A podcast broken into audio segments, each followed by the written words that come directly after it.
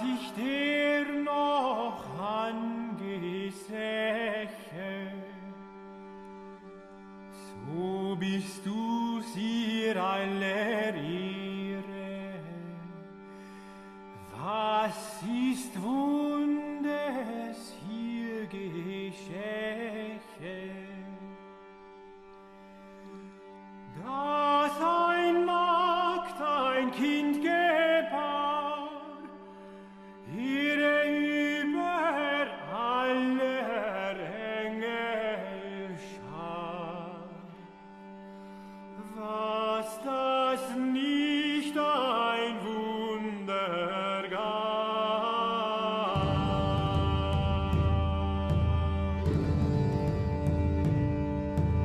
This is The New Right, a podcast for the lost arts, reclaiming the literary holy land from the heathen. Uh, this is Matt Pegas, and I'm here today with a very special guest, a bit of a, a dream guest of mine, in fact, Alex Kazemi. I'm saying that. I'm saying your last name right, right? I just want to make sure. lo- I love I love the way you said that. I mean, it's Kazemi, but I Kazemi, okay. All right. Well, from from here forth, it will be Kazemi whenever I say it. Sick. on this pod. Um, but Alex is a pop artist and a writer. He is the author of the book Pop Magick, a simple guide to bending your reality, which we'll discuss today. Some of you may have seen me write about this on Substack or perhaps mention it on past podcasts. It's a book uh, that has had a pretty massive impact on me since I found it about a year ago. That and Alex's work in general has had has had a pretty pretty huge impact on me, and, and we'll get into that. Um, but uh, I'll, have a little blurb here, which I'm going to read on you, just in case um, for any of our listeners who are not familiar. Um, you are something. Uh, I don't know how you describe yourself as a, a- an underground influencer, or, or maybe like an underground creative director is is the better way of saying it. Um, but I, I say that I, the underground part is to say um, that a lot, you know, many of our listeners, many people in general public probably haven't heard of you, but they've definitely heard Yeah, of yeah. people. They've definitely heard of people who've heard of you, heard of people that you've worked Yeah. with, corresponded with, collaborated with. And I don't want to get too name droppy here, but I feel like it is the proper Alex Kazemi intro to, you know, talk about your curriculum vitae. yes. Um, but you know, you've famously gotten shout outs from Madonna and Taylor. Swift, corresponded with Lana Del Rey, Selena Gomez, Camille Yeah. Paglia, um, Yeah. collaborated with Ariel Pink, Marilyn Yeah. Manson, Diplo. yeah. Rose McGowan wrote the foreword to your book. Bella So Thorne funny. blurbed it. Shirley Yeah. Manson uh, uh, described you as a boy wonder. Bret Easton Ellis, who I gather is a friend, uh, Very close friend. Yeah. very close friend described you as his favorite uh, millennial provocateur. And again, I, I only get name dropping because I think it it's perhaps the best way to sort of start yeah, to you know, your your your sort of work. I, I you know call it. I, I would describe it as a sort of like occult culture jamming. Uh, I don't Yeah. know. There's a lot of ways you could you could describe it. A pop artist does seem to be. This Uh, intro is like the perfect deconstruction of Alex Kazemi. like it's the perfect intro. It's hilarious. Well, I'm I'm glad to be able to provide it. I mean, yeah, I do think pop art. You know, it's it, there is something Warholian about a lot of what you do, both aesthetically and and in terms of the people you know. Uh, did you? I mean, Wikipedia describes you as a pop artist. Is that? Yeah, does that I label mean, I resonate? think- yeah. Yeah, it does resonate because I think like I've always used the arena of pop to try to translate like underground ideas to people. Mhm, But also um pop magick was also a mockery of a lot of like the modern world. And it's like sort of like 1-800 pop magick. Like i was sort of i wanted to sort of bend people's minds with this idea of like presenting this like kid with all of these cosigns all these things to try to make people inter like interrogate the surface of what i was giving to everyone you know yeah. because it because it because it's very like almost like the Alex Kazemi simulacrum is almost like a comic book character or something. It's so like Mhm. hyper real. Yeah. No, so your goal, and we'll get more into the contents of the book later, of course, but your goal was to sort of, you know, the the, the pop is like the surface level, and then you go deeper. Yeah, no, for sure. I wanted Yeah. to like infiltrate um pop um occult ideas into kind of like McDonald's pamphlet level Exactly. language of the occult because I feel like that's the number one thing that you're not supposed to do with the occult because you Exactly. know, the occult community is very you know these dudes who wear robes and read Aleister Crowley and it's very like um gatekeeping and very pretentious so I kind of like wanted to disrupt all of that with the most like Americana like pop culture thing that would kind of drive everyone crazy. no no absolutely i mean i think so i don't want to give yeah one, one of the things that i think turns a lot of people off by the occult is is that element of it's being shrouded in not only just mystery well it's good that it's shrouded in mystery by definition that's what it is and that's you know mystery Yeah. is, is wonderful mystery is the lifeblood of of everything but Yeah. that being said there's you know there's a certain gatekeepy uh type Nerdy. of, of mysticism yes frankly nerdy yeah um, and, and just gatekeepy kind of mysticism that turns a lot of people off that makes people you know think of cults and all kinds of other horrible yeah and i think that- i genuinely throughout the book though there was like a performance art and an art, artistic element for me that was more about you know controlling people's perceptions and, and making them want to challenge the world around them there, there was a very genuine desire to share the occult and magic for people to benefit their lives and deprogram from our current society and to feel inspired that they can really do anything like i think a lot of the pop cultural stories in the book are a bit of a metaphor for anyone's own personal goals. You know, like I use Yeah. an example like Taylor Swift to sort of say, okay, well, that could mean something else for another person. That's a different mountain that they want to climb. If I could do it, you know, why can't the world's like, um, why can't you bend the world to your will? Yeah, no, absolutely. I mean, I don't know if this is a stretch, but and you see, I've seen other. I don't know if you're familiar with like Shaun Partridge, No, for no. example. Um, I, I'm not like uh, in depth. I don't have an in depth knowledge of him, but he was sort of. Oh, yeah, I would describe him as a similar sort of pop occultist who was active with the sort of Adam Parfrey Yeah. uh, apocalypse culture scene. Anyway, I only bring him up because his, his whole thing is like uh, worshiping the Partridge family. For one, it's, it's, it's, it's, it's, basically satirical, but the but the key notion I'm trying to unpack there, which maybe will resonate with with what you were trying to do, is the notion that celebrities and cultural figures are kind can almost be these sort of archetypes. yes, they're Yeah. they're they're viewed as Yeah. archetypes and deities because our as Camille Paglia would say there were there's a spiritual poverty in Western culture so Mhm. that there there's this concept of okay well my life is so meaningless i'm gonna worship like the femininity of ariana grande or something you Yeah, know like these like yeah. gen zers i mean i think a lot of pop stars ultimately don't really have to have high standards to deliver like really great work anymore because of the current culture Yeah. but like i do totally agree with that like um i think manson is such a great example of that like the the false idol archetype um so larger than life. And and such a gen xer presented in the time of mtv consumerist culture you know viewed as like this satanic entity of this Right. dream-like immaterial figure. And he was so in control of building that perception for everyone the entire time. Yeah, no, I mean he so fully embodied that satanic archetype more so than any, you know, previous, you know, there's obviously always been an element of sort of satanic imagery to to to metal.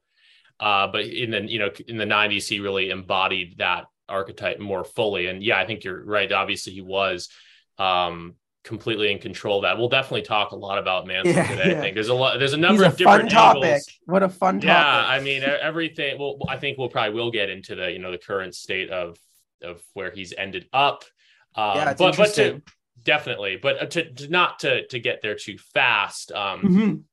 that that what you know when you you talked about your goal with pop magick of um you know bringing these genuinely very subversive uh, and esoteric ideas in, in an extremely mainstream package. Well, I know that Manson is uh, is one of your earliest influences, Yeah, for um, sure. And obviously, you know, it seems like that was what he was doing as well. Yeah, def- definitely. Uh, But um, I I think one thing that Manson uh, sort of like karmically with the universe and and the way that things ended up playing out, I think that he provided a lot of catharsis of hate, greed, lust, all of these darker shadow aspects of human nature, and he brought them to the surface.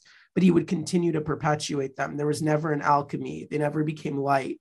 And I think Hmm. that that is a big reason why things played out the way that he did That's because he was constantly revealing and perpetuating a lot of what we would call, you know, in the occult community, lower vibrational frequencies inherently, and it kind of um, backfired. But I would never, even a, yeah.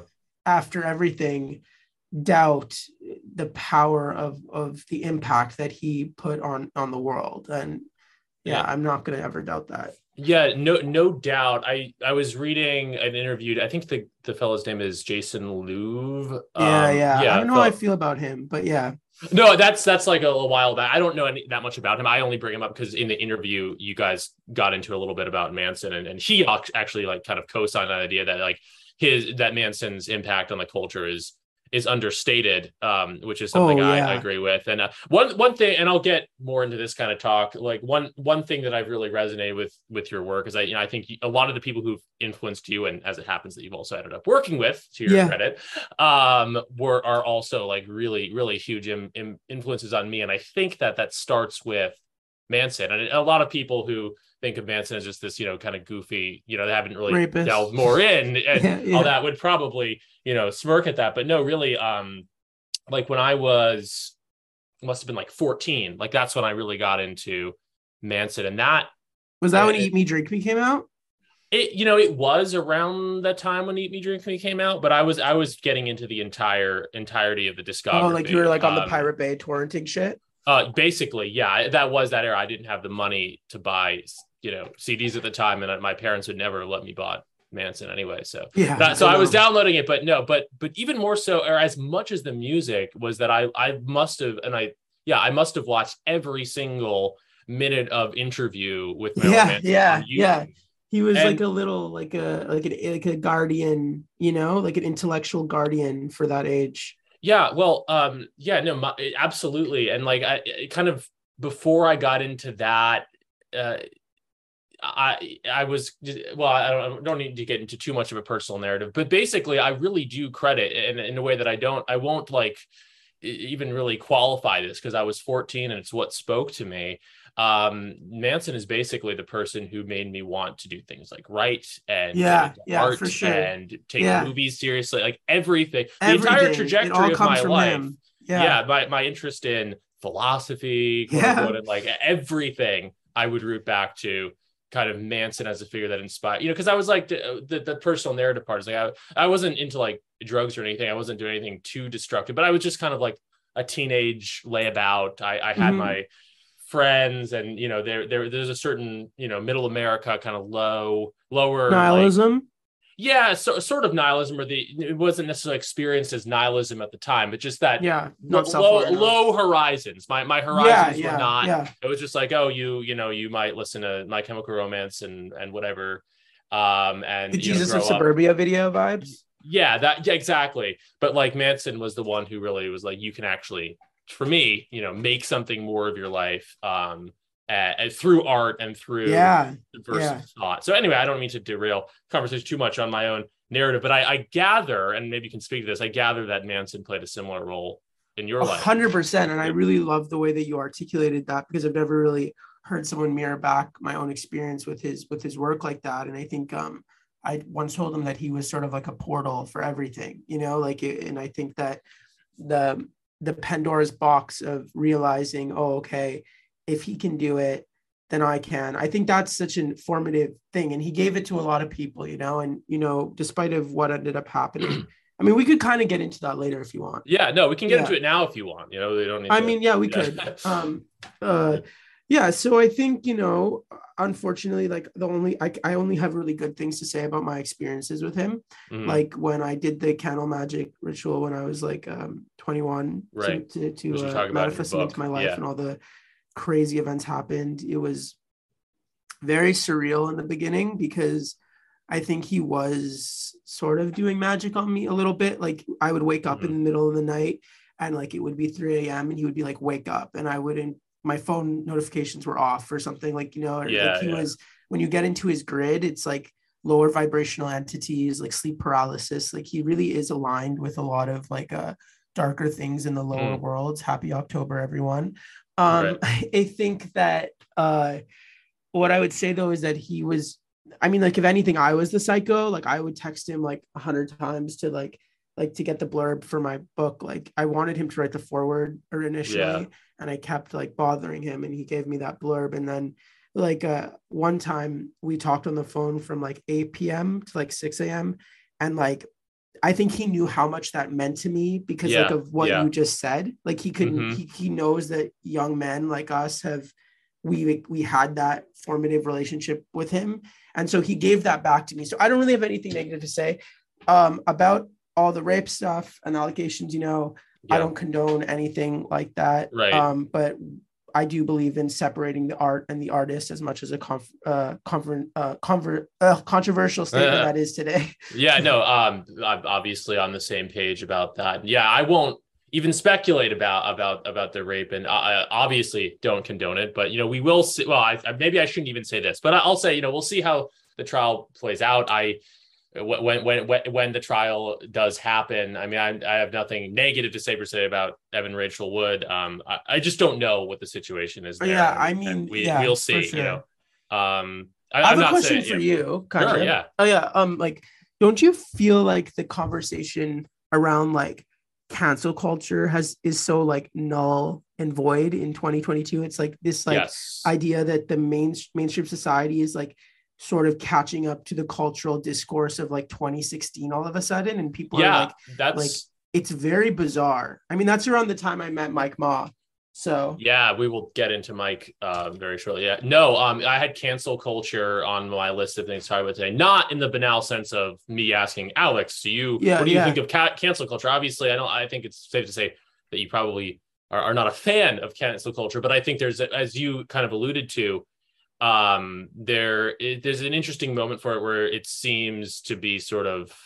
Or what, what what what were you trying to say? Do you think cancel culture is kind well of well? i think like the like it's Yeah. like a null and void discussion it's like even like the idea of like fetishizing kanye's conservatism as punk or anything these are such like to me arcane ideas from like the mid 20 like the 2010s you know what i mean like 20 Yeah, no, like, like i don't find it to be an interesting like i don't i don't like the red scare podcast at all for that reason like i don't Oh, really? I was going to ask you about that. I was just out of curiosity. yeah because i Yeah. i don't really feel like these ideas like that like when i went on milo's podcast when i Right. was younger and i did a i sort of was like a proto like red scare i like kind of thing like it was sort yeah, all- you totally were. And by, by the way, I would recommend anyone go back and anyone who's Yeah, listening to this pod, it, it's it's on it. somewhere. It's it's a fascinating interview and a fascinating time capsule of 2016. But continue. yeah and i think for being like a 22 year old with so much like baseless vapid rage i think like you know what red scare capitalizes on is like the mainstream catching up to what was happening in 2016 but for me Yeah. who Mhm. having have had lived through it i just find it so boring like i even told bret that i was like you know like you really find this kanye shit interesting i was like this is the most like myopic like useless type of dialogue right now Yeah, it's kind of this weird time folding back on Mhm. itself thing. absolutely Um, which absolutely yeah, you could you could cite any number of reasons. Obviously, we're and I want to yeah, this is we're jumping. You know, like there's there's a lot of different types. No, which is good. I, I'm glad we're kind of jumping Yeah, around my yeah. outline. Where it means that you know I was in sync on what I thought you might want to talk about. yeah yeah Um, but no, there's obviously there's a kind of every you know culture came to a sort of halt in a certain sense with Trump, and then Yep. it kind of came to a halt again, or a halt within a halt, or a deeper depression within an already bad uh, scene uh, with COVID and everyone being locked inside.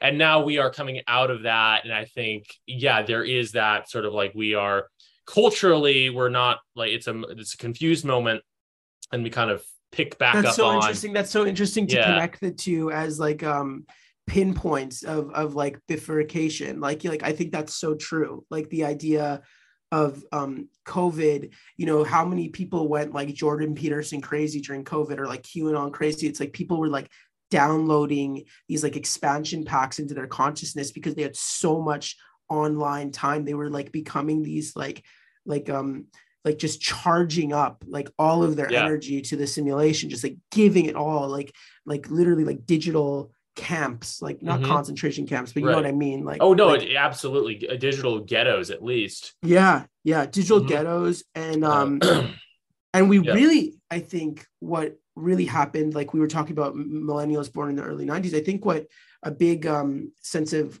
i think why the gen z versus millennial war came up in the what is left of the cultural arena um, was actually directly connected to the grief that millennials were feeling that there was no more cultural arena there was no more yes. resonance that we all knew what movies were coming out what tv shows were on there was no one thing that we're all plugged into and we realized oh my god like the camaraderie that we used to feel around subcultures and even mainstream culture is now completely evaporated because of the algorithmic feeds and everyone living in their own micro worlds. And that was a huge sense of grief. And I think that's why everyone went on this weird early 2000s, ni- late 90s binge and this like claustrophobic mm-hmm. nostalgia. Mm-hmm. And I think like what we were kind of talking about is like being born in the early 90s, like we don't you feel like we kind of witnessed glimpses of the death of everything, like even yes. since childhood?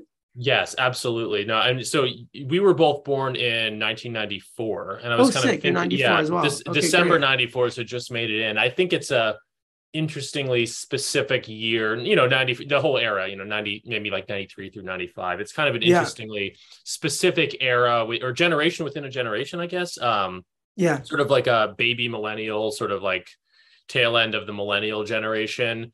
Yeah, we're um, definitely millennials. Like I don't I don't identify as Gen Z at all. Yeah, but you know, and as millennials, we kind of saw, yeah, as you said, the sort of death of everything. But we're also, I think, young enough as millennials that we have a little bit more understanding, perhaps, of Gen Z. Oh, of or, course, of yeah, course, and, of and, course. And I, you know, perhaps, perhaps even we understand. we, I don't know if this is too generationally narcissistic of a thing to say, but to put definitely to put a positive spin on it, you know, it's almost like you know, you have that millennial experience of seeing the end of Empire, what Bret Easton Ellis would call yeah, it, yeah, Empire.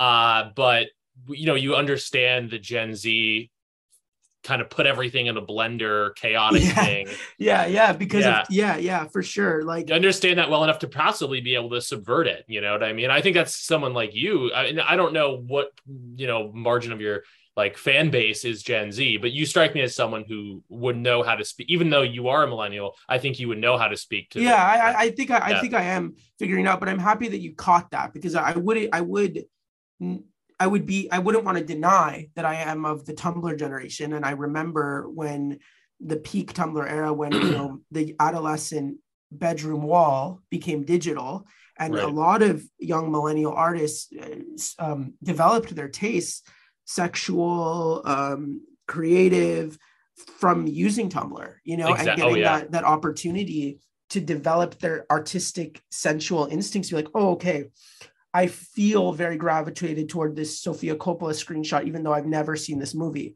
Yeah. So there were the older millennials who were like, wow, I fucking hate you guys. Like, you know what I mean? Like, this is so like insane that you guys aren't even really consuming real art. And then I had this revelation the other day and I was like, okay, well, maybe in a weird way, like constantly being inundated with like the sort of quote unquote, like most like pinpoint, um, gratifying moments from things like as artists made us be like, oh, okay, like maybe I have to stack sharp things upon each other to keep people stimulated, you know? Yeah. If oh, I'm you com- mean that, that Tumblr aesthetic? yeah, like, that Tumblr, that Tumblr era, yeah. because like, you know, I, I, I really, there was a moment when I was like 18 and I was on Tumblr and I was like, you know, I, I really don't like this anymore. Like, I want to be yeah. able to come across these quotes in books and feel this gratifying feeling without seeing it isolated as a quote on my dashboard or things like that. Like, I wanted there to be more work and discovery in art than just being like handed everything on the internet.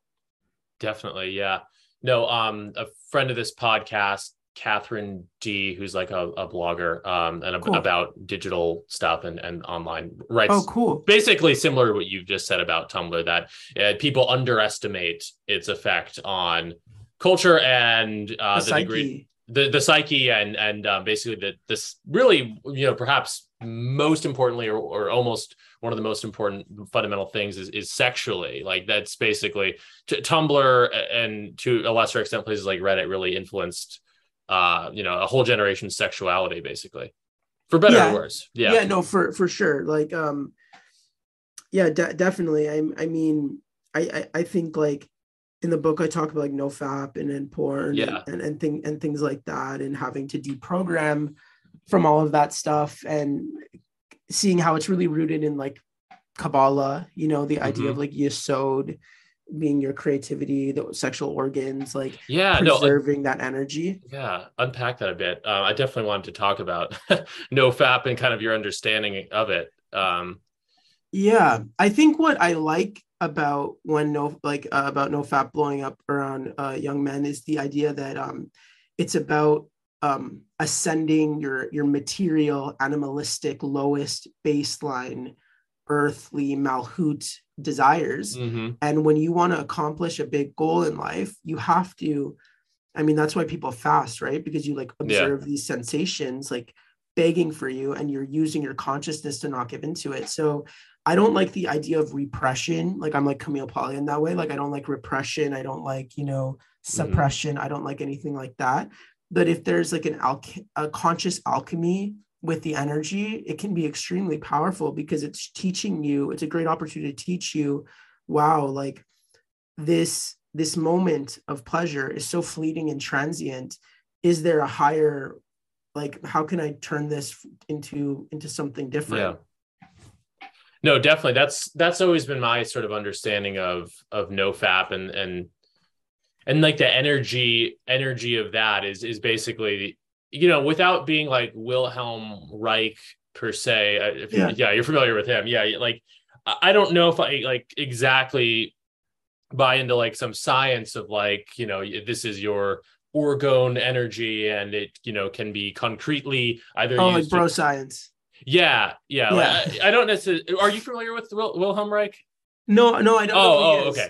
No, he's like you know old, older. Yeah, I mean, is what it is. It's just like he's he's one of these older sort of psych post psychoanalytic theorists who Oh, kind of had this life. idea of like um you know Yeah. every, everyone has a certain amount of orgone you know their orgasm energy and like it can be channeled to different things. Like I don't know if I directly believe in that as a science, but I believe very much in the you know the the basic idea there that that you know you can either basically jerk off or you can sort of through alchemy um, yeah, re- and, and it's it. not easy, and there's a reason that it's not easy because it, it would.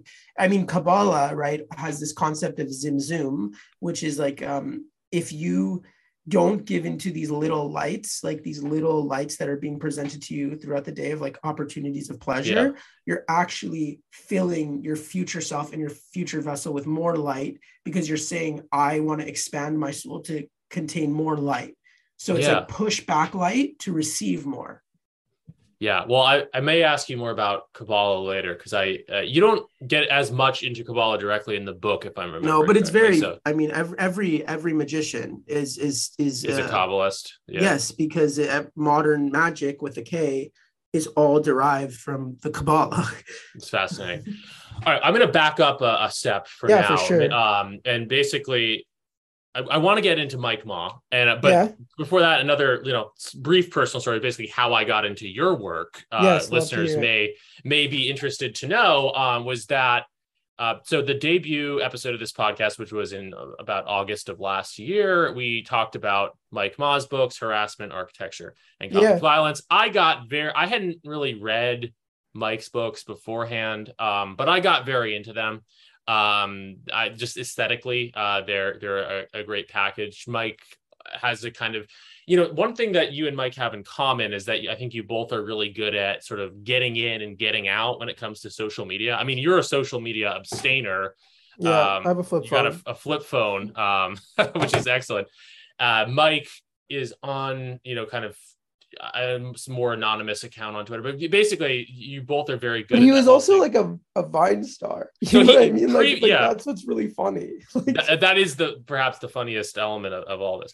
But anyway, um, I, I I got really into harassment architecture. So I'm reading, you know, the dedication of the book, yeah, and he he dedicates it to a lot of people. He just using like acronyms for whatever secretive Yeah. reasons. But there's one name spelled out in full, which is Alex Kazemi, which is your Mhm. name.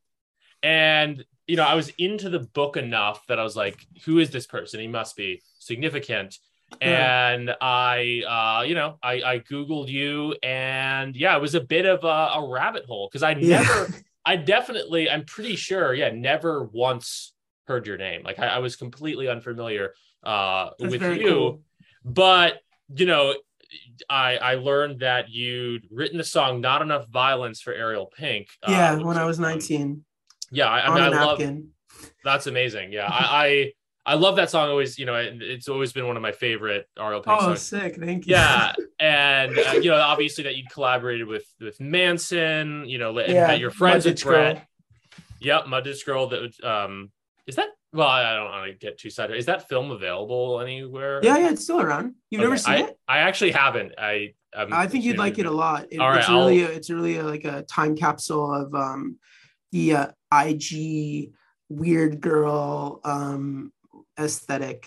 Yeah, that no, was I, really I blowing up at the time. I apologize. I, I should have said. I don't know why I haven't. I will No, don't that out. apologize. It's all good. Um, but no, and then obviously you you've corresponded with Camille Paglia, uh, Yeah. David Lynch even a little bit, and I, I say all this because all right. So if I had to make, and I already alluded to this a little bit with the Manson thing, but if I had to make like a list of the ten or so Yeah. most significant aesthetic icons, I mean, I'm not like a musician, so I'm not saying I'm directly influenced by some of these people, but like just on like a you know spiritual level, Cellular level. Yeah. cellular artistic level. If I Yeah. make a top 10 list, uh, no, no joke, like Bret, Ariel Pink, Marilyn Manson, Yeah. David Lynch would all be Well, on that list. manifested all of this. It's all coming Yeah. from your own consciousness. It's all fucking warped. It's a warped funhouse mirror.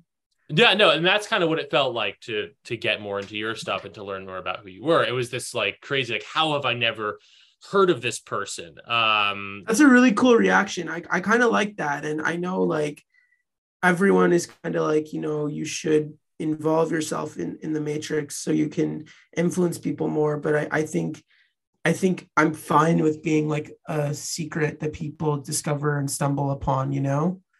Yeah, no, definitely. I mean, again, you uh, you abstain from social media, which I think is awesome. I mean, maybe one day I will be able to say the same. In the meantime, I just have like a, you know a thousand subscribers. You know, I, my podcast isn't big enough where I feel like I can just totally you know step Yeah. back. My writing isn't whatever, so I kind of glued to it for now. But I, I definitely I got you know you It's a privileged space to be in. yeah um but, but in a good way of course but yeah and i I mean I, I gather you probably do it in large part for your own creativity and mental Oh well-being. man, like I've yeah. I've done such like like very serious magical experiences because you know I'm I'm very much about data and as a magician and just like really contrasting repeating experiments and seeing like oh okay there's something here.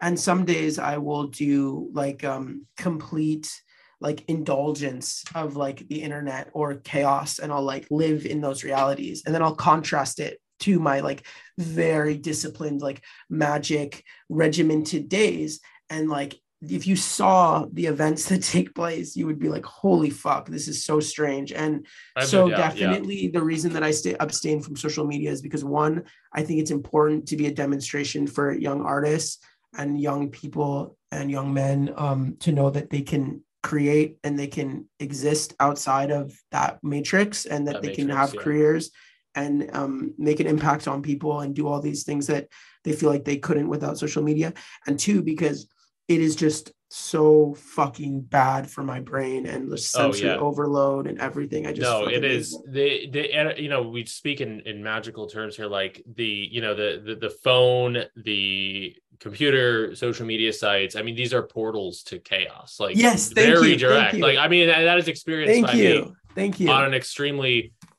visceral level. I was thinking about this a lot yesterday. You know, I was at work and I was, you know, trying to make sure I had the right notes for the show. And I just Yeah, kept yeah. getting distracted by Instagram and Twitter. And like, I know it's almost a tired topic, but it never, it's like, it's always, it, it you know, it's not just like some hyperbolic metaphor. Like, no, No. these are portals to scrambling your brain, these are, astral, erasing these are your astral brain. portals. These are They're astral astral- portals. yeah. I'm so happy you know this because you know that the internet is the terrain of like subconscious mind throw up.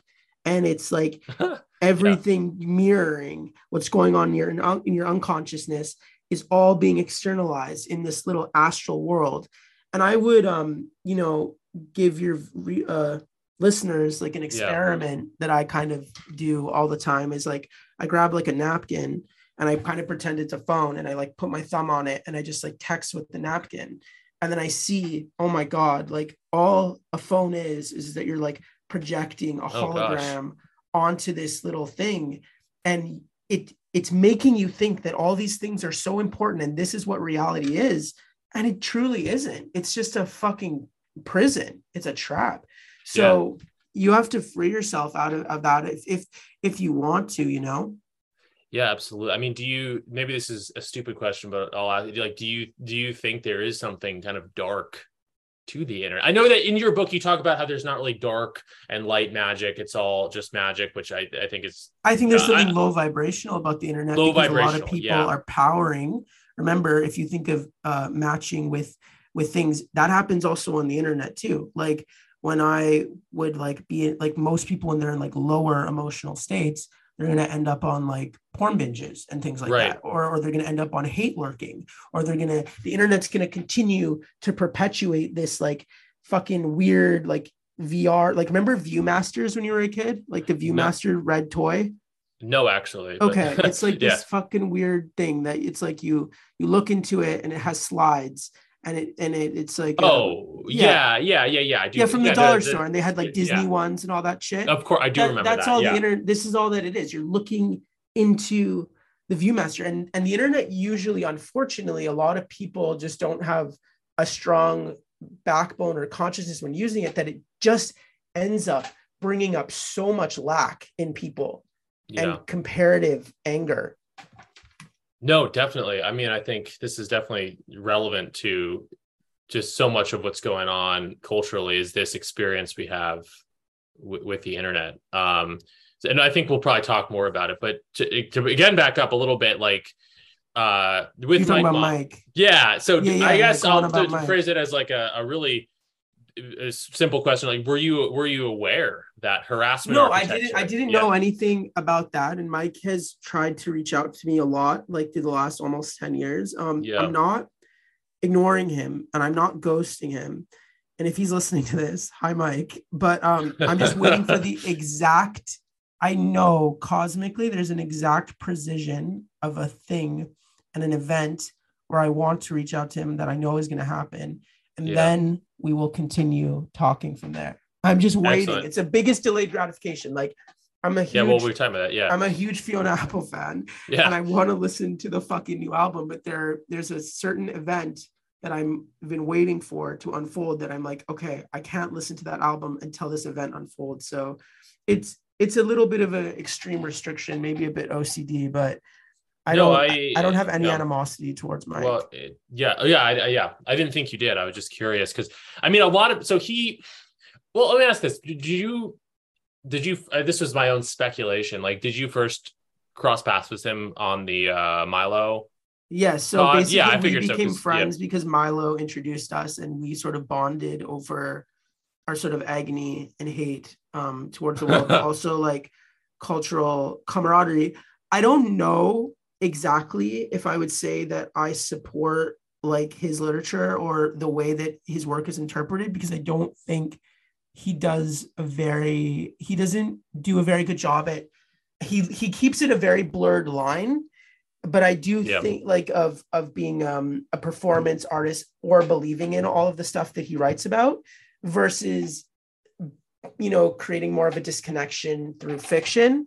So I do think that what he kind of emboldens in people, I don't know if I necessarily like Sure. it or agree Yeah, with yeah. it. No. And I think there is a very um, narcissistic, almost Milo energy to the cult of him and I would be happy to discuss it with him. Um, but uh, I don't, I don't know. Like I haven't read harassment architecture yet. I'm like kind of saving all of these things until certain events unfold. But um, Yeah. I will, I will check out. I I've read glimpses, and I'm like, mm, I don't know. I Well, yeah. I mean, I wouldn't necessarily expect you to be fully on board with it, like politically, whatever that even means. I mean, I do think he.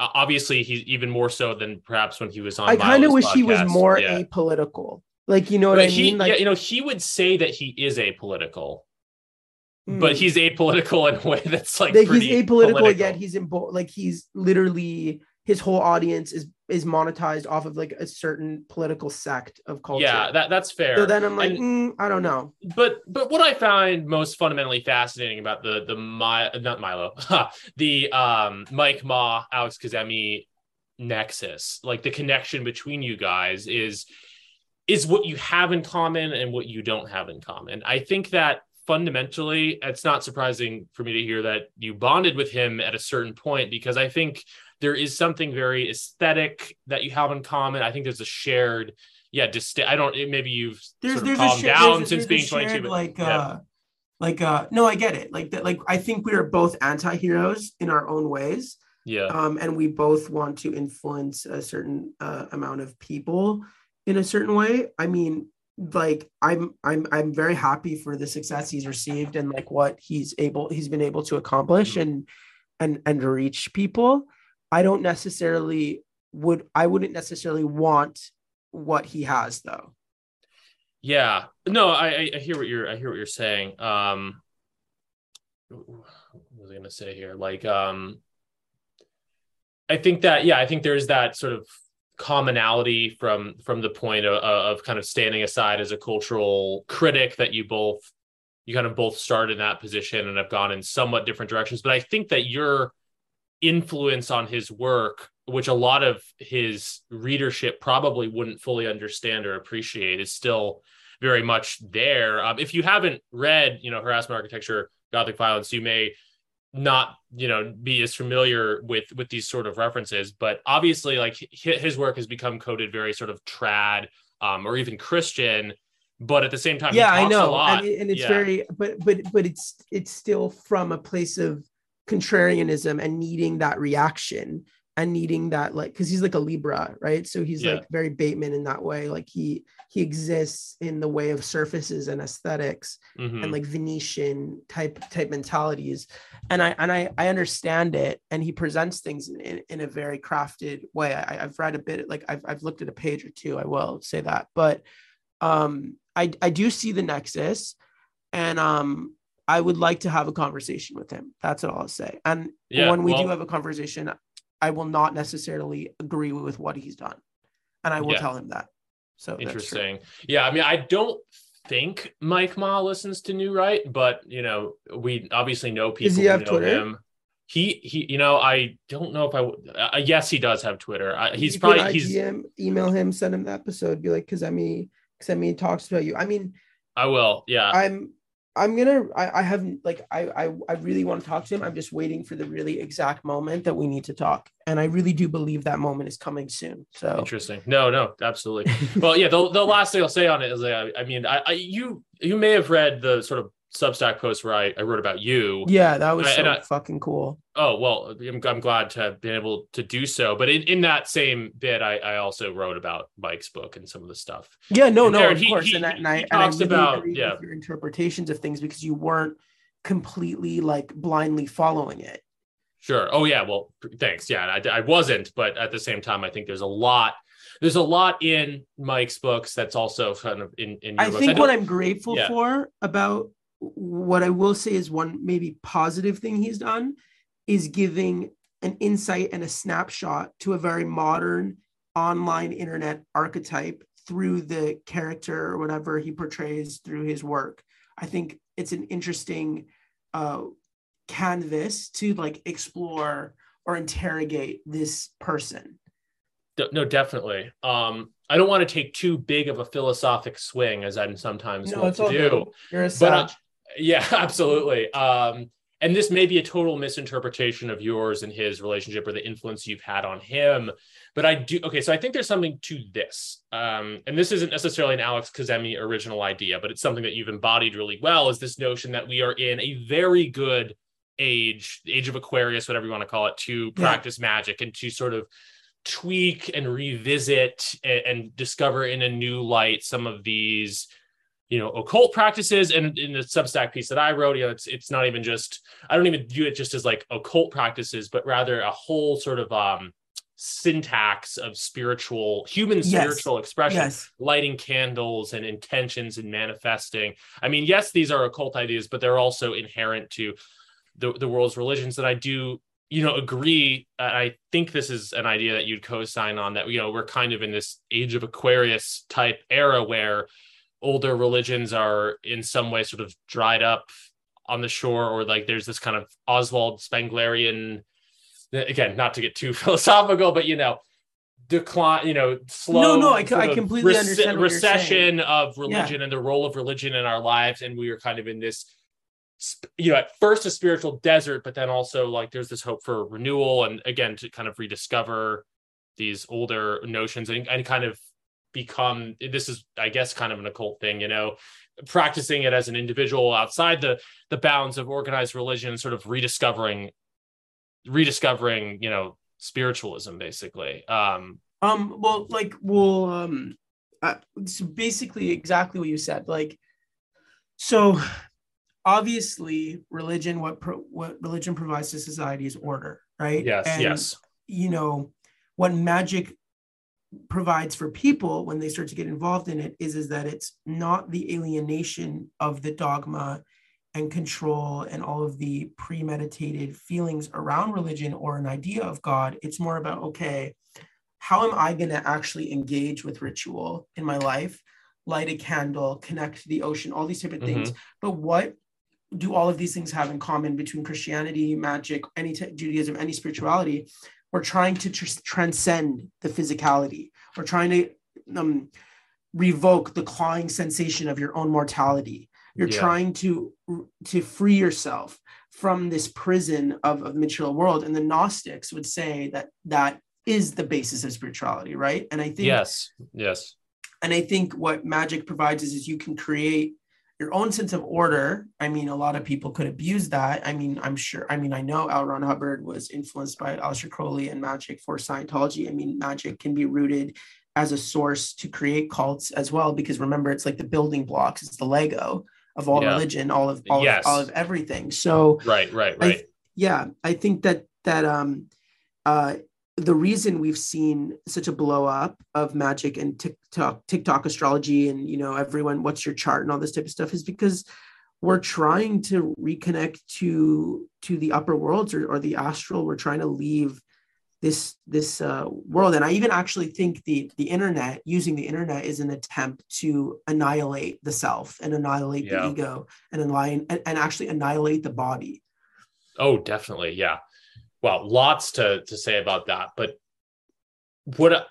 So yeah, and I I, I agree with you know with what you're saying, and to, to bring it back to Mike Ma, I think to to take a bit of a swing here, I think that what he is trying to do in his work, albeit in a way that's kind of coded trad and right wing and Christian in a way that your work is not, I, I do think he is trying to do something similar. He's trying to uh, give solutions. He's trying to give Yeah. solutions to the cultural chaos, but it's a very specific solution that appeals to a very specific demographic and person and empathizes um, and resonates with a certain type of human being in society um, Yeah. that I think a lot of people can, you know, obviously misinterpret the, the work. I mean, the thing with Mike, I've never really sat down and talked to him and been like, you know, are you a satirist? Like, are do you do you really believe in this stuff? Do you really yeah. want to align yourself with this stuff? Is this really what you want to give to the world? And do you really feel like you are a Manson type figure of where you want to be contrarian and, and a poster of hate and and and all of these things? Or are you in on the joke? Are you in on it? Are you, Yeah. you know, and I can't figure it out. And I want to talk it about is it it is him. hard to, to say with him so i i am curious you know when it, when and wherever that conversation Yeah. takes place Yeah, I, I maybe think we'll do be it. Maybe we'll do a, a public reunion. a public reunion on on this podcast or not Yeah, that would be but amazing. um no but i not to not to belabor the point i just that the again the nexus the connection between the two is i think that even if even if his idea of, of where he's taking that notion of kind of for lack of a better term kind of recre- you know creating his own order you know creating his almost like creating his own religion type of thing yeah. uh, you know the, the the kernel of of that and, and this no the the creativity of that i think his creativity in in extolling all these values which again Yeah. you may or may not agree with they may or may not be satirical i i i think is probably was probably influenced by you is is what i imagine Oh yeah, no, Yeah. for sure. Yeah, I, I, you know what? That's very interesting because if you think of the way I presented myself on that podcast, that my with Milo, I I said all of these things like Christianity is the new punk religion. It, we need order, and I'm sure Paglia also influenced him as well. And I could see how I could have influenced him, but I like I, I, I like how you're so mystified of how I connect to being dedicated to architecture. yeah, I'm I- also extremely mystified as well, and I would love to see you know, I can see how I influenced him, and um, there was a point in time where he did influence me, and um, and by our conversations, I was like, oh, you know, it's really nice to have have Mike um around and us, but he was a very different person, you know. Yeah. Well, a- he's he's changed a lot. You know, there He was a wasn't- there was Yeah. a, a huge uh evolution period where i think he he um as a libra moved with the the current of the internet and everything. And i don't know i see his shit more like even jordan peterson vibes. I mean that's not a dig you know what i mean? Yeah. but it's like i think it's almost aligned with that. And i just i don't really fuck with that. Like i don't even i don't i, I mean maybe like has anyone even has anyone with a fucking brain actually ever really learned something from Jordan Peterson? Like, I don't really feel like I've ever learned anything from him. Like everything he says, it's like, isn't that kind of fucking obvious? Like, you know what I mean? yeah i mean that's well uh, actually believe it or not i i didn't think i didn't necessarily think we'd get onto this topic but i was kind of interested about your thoughts on your fellow canadian jordan peterson because i mean I, I see what you mean and i think that's a lot of people's take on him that he basically just says really obvious stuff but i i do think there's like an interesting sub and i don't know if you've actually read his stuff or, or i wouldn't necessarily His book it is a fucking self-help book. it is yeah well it's Like he's 12 just regurgitating self-help. 12 rules for life an antidote to chaos so i think the, int- the what interests to me about jordan peterson is i think that he's and other people have said this i think on an esoteric level he's kind of gnostic or like borderline into interested in like occult type stuff himself because uh, it's not he doesn't spell it out in the way that you do but nevertheless No, no, I see it. I there is the that sort of well, for, i mean one, one parallel is that he's influencer like friends with camille paglia yeah. and I, I do think he has that kind of understanding of um psychology and But he's become kind a bit of a parody of himself. Like, oh what, he's like yeah, a absolutely addict now. And oh like, no it's like, it's like he's like a pretty insane. megalomaniac in a way. He is a megalomaniac in a way and it's kind of reflected on him and and and on his life in this like almost surreal way like, Like he's so actually- histrionic. he was like, he cries yeah. on air and stuff. Yeah. Um, Like- like he, he was like this was now a few years back, like he was in like Russia and like like dying of something. I don't know. It's just like this insane, insane stuff. Um, but he's always been I was kind of because because you have, you know, said some things kind of uh conciliatory towards so the, the no fap community and the sort of uh, you know, not not like men's rights people, but like dudes online. Oh, I of- mean, I definitely wrote Yeah. the book mostly for young men, and the, my publisher was pissed about that. But I can talk about that now. I really think yeah. that there is a suffering amongst young men. I mean, even fucking Bjork talked about it like last Yeah. week. You know what I mean? Like it's very clear that there is um a, a disorder or a collective pain around young men as much as feminists and certain people in the world laugh at it. And I do think, you know, if Jordan Peterson is providing positive solutions and all that type of stuff, but I think like the the idiots who are like, oh, if a girl wears blush, she wants to fuck you. Like, you know, it's that's Yeah, stuff's yeah, yeah, yeah. interesting from a theoretical point of view. I will listen to any psychotic, interesting theory. I'm a Sag Moon. Like, I will be existential and you know non-dogmatic and like mediate any type of Mhm. belief and listen to what anyone has to say. But like, I think the way that both Mike and Peterson's work are internalized annoy me, and that's just the truth. You think it's kind of an oversimplification? It's Uh, not yeah. an oversimplification it's like an idiocy it's like it's like almost people are too stupid to consume it and then they they they use it as a fucking um like a excuse for their their belief systems like it's a justification system it's almost like exactly what i see with the left you know Yeah, yeah. that's yeah. why I opted out of everything. And I wish Mike would kind of opt out of everything and be like, Yeah. well, you know, why not opt out? But I guess he truly does feel this responsibility to to be this figure, this right wing god god to people. Yeah, right wing God. Wow, that's a we talk about we on the you know at the top of this pod we talked about you know celebrities as archetypes and yeah that you when you said right wing god right now it kind of set some light light bulbs off in my head i mean i don't i don't know how cute into you probably aren't because you're on social media to your credit but the, the corner of the internet that you know that this podcast in some ways is part of um you know there's a lot of sort of i mean it's not just it's not specific to to like right wing twitter but yeah, absolutely. We we deal with like sort of a lot of.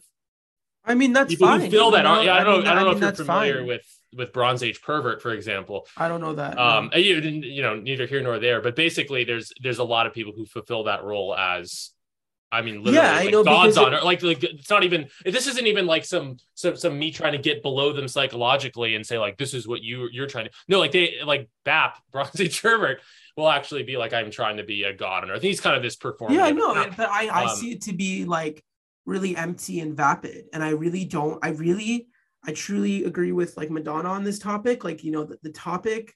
Like we can talk about politics in circles, and everyone will become a mirror of each other, and it's like there's no really real solution in politics. What people really need is is they need um the universal laws and things like that to make their lives better and and to not obsess over these uh these vortexes i mean i have a kind of question for you right now yeah absolutely. do you yeah. do you think addiction is um about one's attempt to manipulate time like decrease or speed up the way you're experiencing reality because i was talking to, someone i won't name drop but um we were having this conversation and he was I was telling him, you know, anytime that I've been in in bouts of addiction, I've always wanted to um, make time go faster, or I've I've wanted things to to end. So, what do you think of that? Huh? I've never I, have never thought of that before. I mean, I I guess I subscribe to a more basic idea of like addiction as an attempt to kind of regain the Garden of Eden, like kind of the to to to to, to regain paradise, you know, via yeah, yeah, yeah, totally, so that that's totally. not that's not a that is far from a Matt Pegas original idea, but that's so that's you know case number one. But then you know to what how does that correspond with with what with what you're saying in terms of like speed base speeding up time? Well, don't you find like that like I've I've talked I've tried to talk about this lots of people, but don't you find that it's very strange how the hypnosis or the immersion of being on the cell phone, how yeah. time can move just like that. Like you can look at 2 p.m. and it will be 5 p.m. and you won't feel the jump from 2 to 5. It won't register yeah. to you. Yeah, right. And then right. here you are immersed. So where was your consciousness? Where were you? How could you why do the devices feed on this? I mean like yeah. It's very fascinating. No, I think that there is in a lot of addiction an attempt to oh, kind of a little bit like we were talking about earlier with with the internet, like and, and other topics. There's an there's a desire to sort of overcome the ego a little bit. There's yeah. a a sense of freedom in that, but I do think it's a if what you're giving your soul to is something that is not feeding it if it, whether it's yes porn, yes this is this is from um, if you're um, choosing the tree of life versus the tree of knowledge like and and I and oh, I yeah, think yeah. what you exactly said is so beautiful and true because that's the exact feeling is you, you there's some weird fucked up feeling that you know that what you're doing is not giving you what you need and yet yeah. you do it and it's like the counterfeit wax fruit version of what you need absolutely um so because like there there's po- and this in a funny way uh, corresponds to another topic I want to jump to at some point, which is transcendental meditation. Yeah, um, it, it, uh, which yeah, we'll get we'll get there. Uh, but there are positive experiences. There are very good and soul nourishing experiences that involve that jump of time. I'm thinking about if, and I, I bet you have, if you've read the book Catching the Big Fish by David yeah, Lynch. yeah, of course, yeah, I love so that book. He talks about his first experience with TM and how 20 minutes went by like that. Um, so oh, I, I, was, I thought I of that, connected that when, wow, when you said the the time thing. Like that's a very positive losing sense. Yeah, wow, thing. beautiful. Yeah. But you can also have it happen with video games and porn and you know presumably yeah. drugs. I don't have that much experience with drugs, thankfully, but yeah. so I think that you know, in, in terms of the time jump thing, it's like it's part and parcel of a greater like ego transcendence and there i think are perhaps i'm just kind of shooting for the cuff here but there's there there are spiritually positive and negative ways to transcend ego.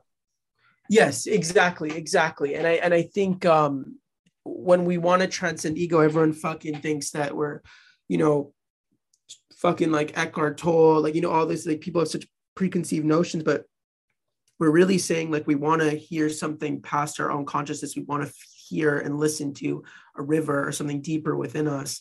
And um, I like that you reminded yeah. me, you know, there's also positive transcendence of uh, uh, of time and, and and and being in that flow state, and and that it's not exactly. all entering through negative things flow state. I think that's the, the, perhaps the key term. I mean there's there's negative you know addiction is a kind of of, of dis- destructive flow state that you get into right? Like it's it's some you know there is that when you're addicted to something you just kind of you know there is a flow state to the way you're doing it but and it's, it's like exhausting. a little bit. it's you. it never satiates you.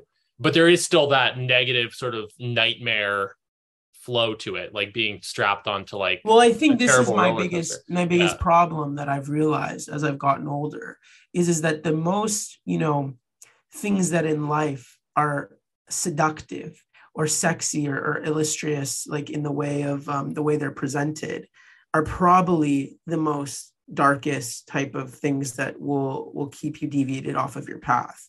And I think that youth mm. is a lot about um, being prone to the seduction of darkness and you know which is why yeah. manson um, is so connected to you know a lot of people's coming of age stories of uh, feeling like they've um, exerted right. control over their own shadow or they've seen darkness and they can yeah. they can you know you know why is light not so, as seductive as dark because if there is other forces and lower vibrational entities or even whatever you know an, an opponent whether it's the, our the ego or a real entity of the devil in the world um it wants to to keep us seduced by those things.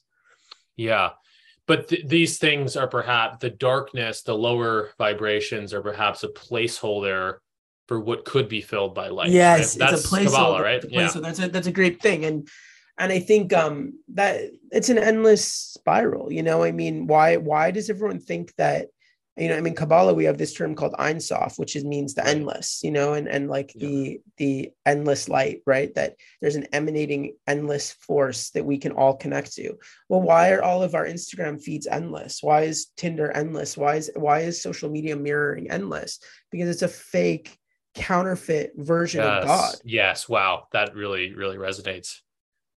So um, yeah. yeah absolutely. I mean since I touched on it, uh, I did want to talk a little bit about, but I want to talk about more the contents in pop magick in general, just to yeah, lay that cool, out. But, yeah. but one chapter you write about transcendental meditation, um, and I actually recently did the like the intro TM oh, course yeah. here in Los Angeles, um, and uh, I I just wrote about this on a Substack piece that I don't know if anyone has read it, you know, uh, but I, I did just kind of write a little bit about my experience with it, um, and you know I'm I don't know if I, I haven't quite had like the profound level wow. experience that David yeah. Lynch talks about Weird, or that like yeah. Tony Nader. I haven't quite had that. So I'm not like a true proselytizer where I'm going to tell people go out and spend 500, 600, however much wow, it is wow, okay. on the class. But I, but I have been practicing it every day, you know, since I started in, in July and, and I've gotten a lot out of it. Um, but beautiful, yeah, beautiful. You, uh, you, you're, you're, you're a pretty big. oh man, know? I mean, yeah, maybe because like I think uh I don't know because I really remember the feeling of like being in the group during when we were all learning TM like at the center and like there were people in in circle who would be like you know there are certain people here are talking about these like uh, like um ethereal like transcendent spiritual yeah. out of body experiences while doing TM and they're like I don't I don't really feel those things and what I would say is is that you know maybe there's a lot of I mean, we don't know. Maybe there's layers to un- unfold, or maybe you're yeah. not allowing yourself to go to that state, or you're not letting go enough. I don't know. Like, but I do truly do believe in that state from TM, and I've and that deep state. But I've practiced for like years, you know, and I think yeah. maybe it takes a while, but I think, I think so what's, too. What's I, beautiful I, is that yeah. you've added this discipline into your life. Absolutely, and that's that's what keeps me going back. I don't have to this. I don't have to think about like whether or not I want to meditate 20 minutes in the morning and 20 minutes in the afternoon. I wouldn't like I, I basically wouldn't dream of not doing it. It's become this key part of the rhythm of my life. And whether or not I have the full David Lynch catching the big fish transcendent experience, um, it doesn't really perturb me. I mean, I, I, I totally, I believe, you know, I've, I've had positive enough experiences with it and, and experiences of calming down that I have no Yeah, doubt oh, that there is man, that, it's insane. that And it- deeper, deeper level to it. Yeah. and you definitely notice when you don't do it. I mean, like I've said, like because I've I've I'm a Capricorn rising, like I can, I can live in a very orderly, rigid, like structured, you know, Saturn, um, almost self-punishing, regimented world. And then there's that Sag moon in me that's like, you know, I'm gonna I just want to be a wanderer and I want to explore and I want to just throw my schedule out. So my life has been oscillating between these two extremes. And um, I think uh, I will tell you that there's I don't really believe that we can survive without daily self disciplines and and, our, Yeah. and and and I think that the fact that we have the gift to time block and all these type of things and, and take advantage of our schedule is is just a huge opportunity. No, absolutely. Well, on the subject of TM, and we can get a little bit more into you know the other stuff in Yeah, pop yeah, for sure, for but sure. how, in a nutshell, how would you connect? Because a lot of people when they hear meditation, they think, oh, that has nothing. That's not. This doesn't necessarily have anything to do with magic or occult stuff. Like, what what is the next the connection in your oh, head Okay. between like meditation and pop magick? Well, if you're going to be doing magic, you're and, and you're going to be putting out images and hardcore like emotional states out into the universe to try to to have your manifestations mirrored back to you in the physical world, you're going to need to have a clear mind. And what meditation does is it teaches you to focus.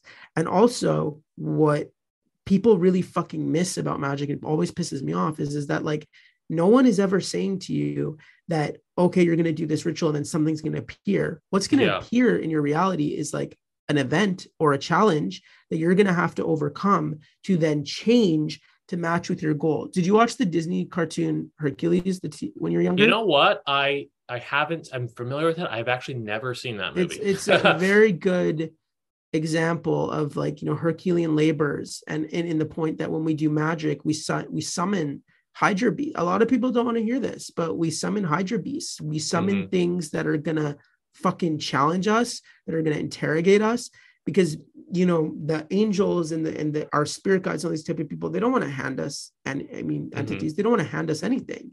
They want to see that we're worthy in like a Herculean way. So you have to survive these labors. Do I, of course, I do believe in like effortless manifestation and miracles and all this type of stuff. But I think for like the big time stuff, you're going to have to face a lot of your lower self. Absolutely. Well, we were talking about that a bit with on the topic of Manson and the kind of idea of this is a Jungian idea, but the idea of shadow work and yeah, basically mastering your your lower self. I mean, you think that's a one of one of the yeah, like I do the- shadow one work. the- Like, yeah. yeah. No, continue. Yeah, I mean, would you say that's one of the more more like the more initial steps you have to take if you're yeah no to of course like you have, that you yeah. have to go within and do that inner alchemy i mean magic is really about the internal work for change. It's not about being airy fairy and fucking you know doing a, a, a- pink candle ritual and then like the job opportunity just like showing up. Yeah that does happen sometimes but for a lot of it magic is about evolution and and Yeah. leaving behind past versions of yourself. I mean and and and wanting to move forward and not being in this state of stagnancy. When you do like i mean i've had a lot of kids like write me and be like you know your book really scares me i'm like why they're like well because i know that i have to face or confront aspects of myself that i really don't want to if i start practicing magic and i go well that's the whole point you know what i mean like yeah, no, hundred percent. Well, so maybe we could unpack a little bit more. What you said about Manson earlier was was interesting. You know that he maybe never moved past those lower vibration. Never. He was so Yeah. he was so so in a state of of of trauma and um ego and and narcissism in such a, such a way where I mean, dude, he put the editor of Spin at gunpoint when he wouldn't give him the cover. You know, Yeah. like he he lives to build the simulacrum of Marilyn Manson. It's his survivalism. It's everything for him. Like he cannot access Brian. Like he is only Manson all the Yeah. time, 24 7. I've never met anyone who was, was in his circle at the time, anyone we worked with that would ever refer to him as anything but Manson. He, Yeah. he, he gave up everything for Marilyn Manson. I do think it's weird that LaVey died before Antichrist Superstar came out. I do think that Manson made allegiances with entities or lower vibrational things for fame and power. And I think it really, I mean, look, when you work with like demons and shit, like it's faster. It's like like demons are about like like fastness, like lust and Yeah. like like like like hitting it and you receive it. Like it's instant gratification. More like angels, lighter beings, higher vibrational entities, they want to they want to take you through school. They want to take you through the Mount of Olympus. They want to teach you Yeah. heaven on earth. And he Yeah. wanted it fast. No, that, that makes sense. And I don't bring up Manson again to keep things on like this celebrity talk level. I think it's actually a really interesting example of, of the general sort of process that we're talking about in terms of, you know, shadow work. And do you alchemize that into light or do you not? And what happens when you don't? Uh, you know what I mean? Um, the Kabbalists say that the the the person who carries the most amount of of pain and hate and even evil or darkness has the opportunity to create the biggest light in the world through the transmutation and alchemy if they if they put themselves through the process. I mean, you've obviously read the long hard road out of hell, right? I have, yeah. Yeah. So if you hear, if you talk, if you see the way that he was behaving during Antichrist Superstar and all the drama with Trent and like how he was um, doing a lot of Kabbalah and magic and sleep deprivation and he was he was doing everything. He was um, he was trying at that point to do an alchemy of of going from a worm to something bigger.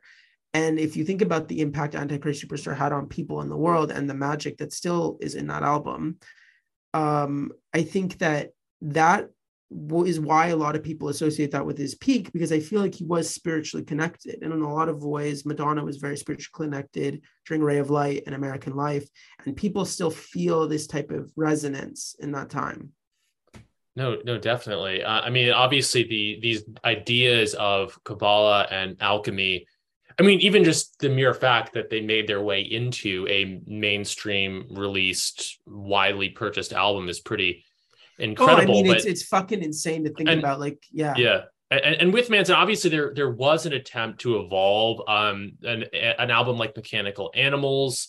You know, even just the color scheme of the cover, like there there was, I think maybe some kind of movement towards something lighter there, Oh, perhaps. yeah, Mechanical Or- Animals, I think, was very like I, I told him that's my favorite record, and I think yeah, like me too. Yeah, I think I think what what happened with Mechanical Animals is is that he really embraced like the derealization he felt towards himself and celebrity, and then the but again, it is a form of like a metal, silver, chrome claustrophobia because he's like um again suffering through the record and doesn't know how to manage his fame doesn't know how to manage his relationship to celebrity and he's received all the things and he's angry about it like i don't know if it's a real alchemy on mechanical N- Animals. yeah, I know. I I don't know either, but it seems like maybe that was there was at least an intention there. oh no The- no the there's other- attention like aesthetically evolved like his simulacrum for sure Yeah, yeah, and then of course, obviously, not to not that we have to do an entire retrospective on Manson, but you know, the third album in that trilogy is one of my. There's a lot of good songs on whatever it's called, Hollywood. Yeah, yeah um, but it's it's in some ways it's one of my least favorite albums by him. I think that the Columbine thing made him. Feel yeah like he had think he really truly topical- believes Yeah, that he truly believes that columbine ruined his life and i was like you manifested that yeah, gosh, well, yikes! But the, the other record of his that I wanted to highlight um, is the Pale Emperor, which is the record he made from around probably around the time that you. oh knew. yeah yeah yeah Um, and I would say uh, it depends on what day you ask me. That that Mechanical Animals are my favorite albums by him. no I no for I sure I think Pale Emperor is incredible. Um, yeah no think- for sure there was a point where he was very focused on evolving as a musician in that point in in Pale Emperor and he was i mean didn't weren't people obsessed with the record he put out before the rape allegations like he like blew up Um, I, you know, I was a little bit checked out at that point for whatever reason. Um, we are chaos, right? I've actually, I should listen to it more. I think I've listened to it only once. I do think it got yeah didn't i reviews. that's the one that I- heaven upside down that's no no there wasn't there one No, after, there was one there was one app. There was Down. one that was like a month before he the rape allegations. yeah yeah yeah Yeah, i did the Um, band ads on on the heaven upside down stuff right. Yeah, um which was sort of like a mockery of like kids growing up with marilyn manson yeah. I haven't listened to Heaven Upside Down as much as I'd like, and I haven't listened to We Are Chaos as much as I'd like. But I do think just to to to keep it on like the notion of alchemizing Yeah. you know darkness into light or lack thereof i mean i think there were glimpses i'm curious if you agree with this i think there were glimpses uh, the, i think his most underrated record by the way is his album from 2009 high end of low Oh yeah. Um, and yeah. I think there's that with slow motion? uh i don't know if slow I love slow that motion. Yeah. I think I think slow motion's on on that one, but um yeah um four rusted horses i don't know there's um there's moments on that record and on the pale emperor where it's it's like almost like i get a sense of like what a more healthfully evolved manson could have been which is like Yeah. this kind of older uh almost like country singer like uh or, i don't know exactly how to how to put it. i'm trying to think of some good good songs that are examples but th- there's moments on those albums where he he seems to have a more a, a better understanding of like kind of his, his how he's gotten older yeah, no, no, and- no, no, and- for sure. That and almost have be able to look back on his career as like as a as a as a as a villain but also like from a relative place of calm. I i, I hear I, I know exactly what you're talking about. it, it exactly you're seems about. like that could have been more the direction he went and in some ways was going in. He was doing you know he's always been very cinematic and i feel like um you know the whole Me- mephistopheles of los angeles Oh, moment on yeah uh it's just that there's like that under understanding of himself as like this as, as part and parcel of hollywood and la and sort of accepting himself as a as a villain within that but also kind of someone who's getting older and passing the Yeah, no, no, I agree what you There mean. was, like, like, like- there, there was such a beautiful possible direction for his Yeah. his artistic aging. and unfortunately now um, yeah no it's it's really again i don't know the exact specifics of like the case and, and what's going to become of that but it but i will simply say like it is sad to see yeah, no, it, it is Um, it is really it is sad. I mean, even Rose said, like in the press, she was like, you know, I've only really ever had good scenarios with him. Like, you Yeah. know, like she even admitted to that when the allegations and stuff came out. So she couldn't base her own experience with him. So I've- obviously it was hard for me to see all that because it was very confusing. I was like, then who's the real Manson then? Like if if all of these who's this villain that I'm reading about who I've never experienced, but then everyone's like, you know, that's what abusers do. They protect their image, you know, they're narcissists, you know.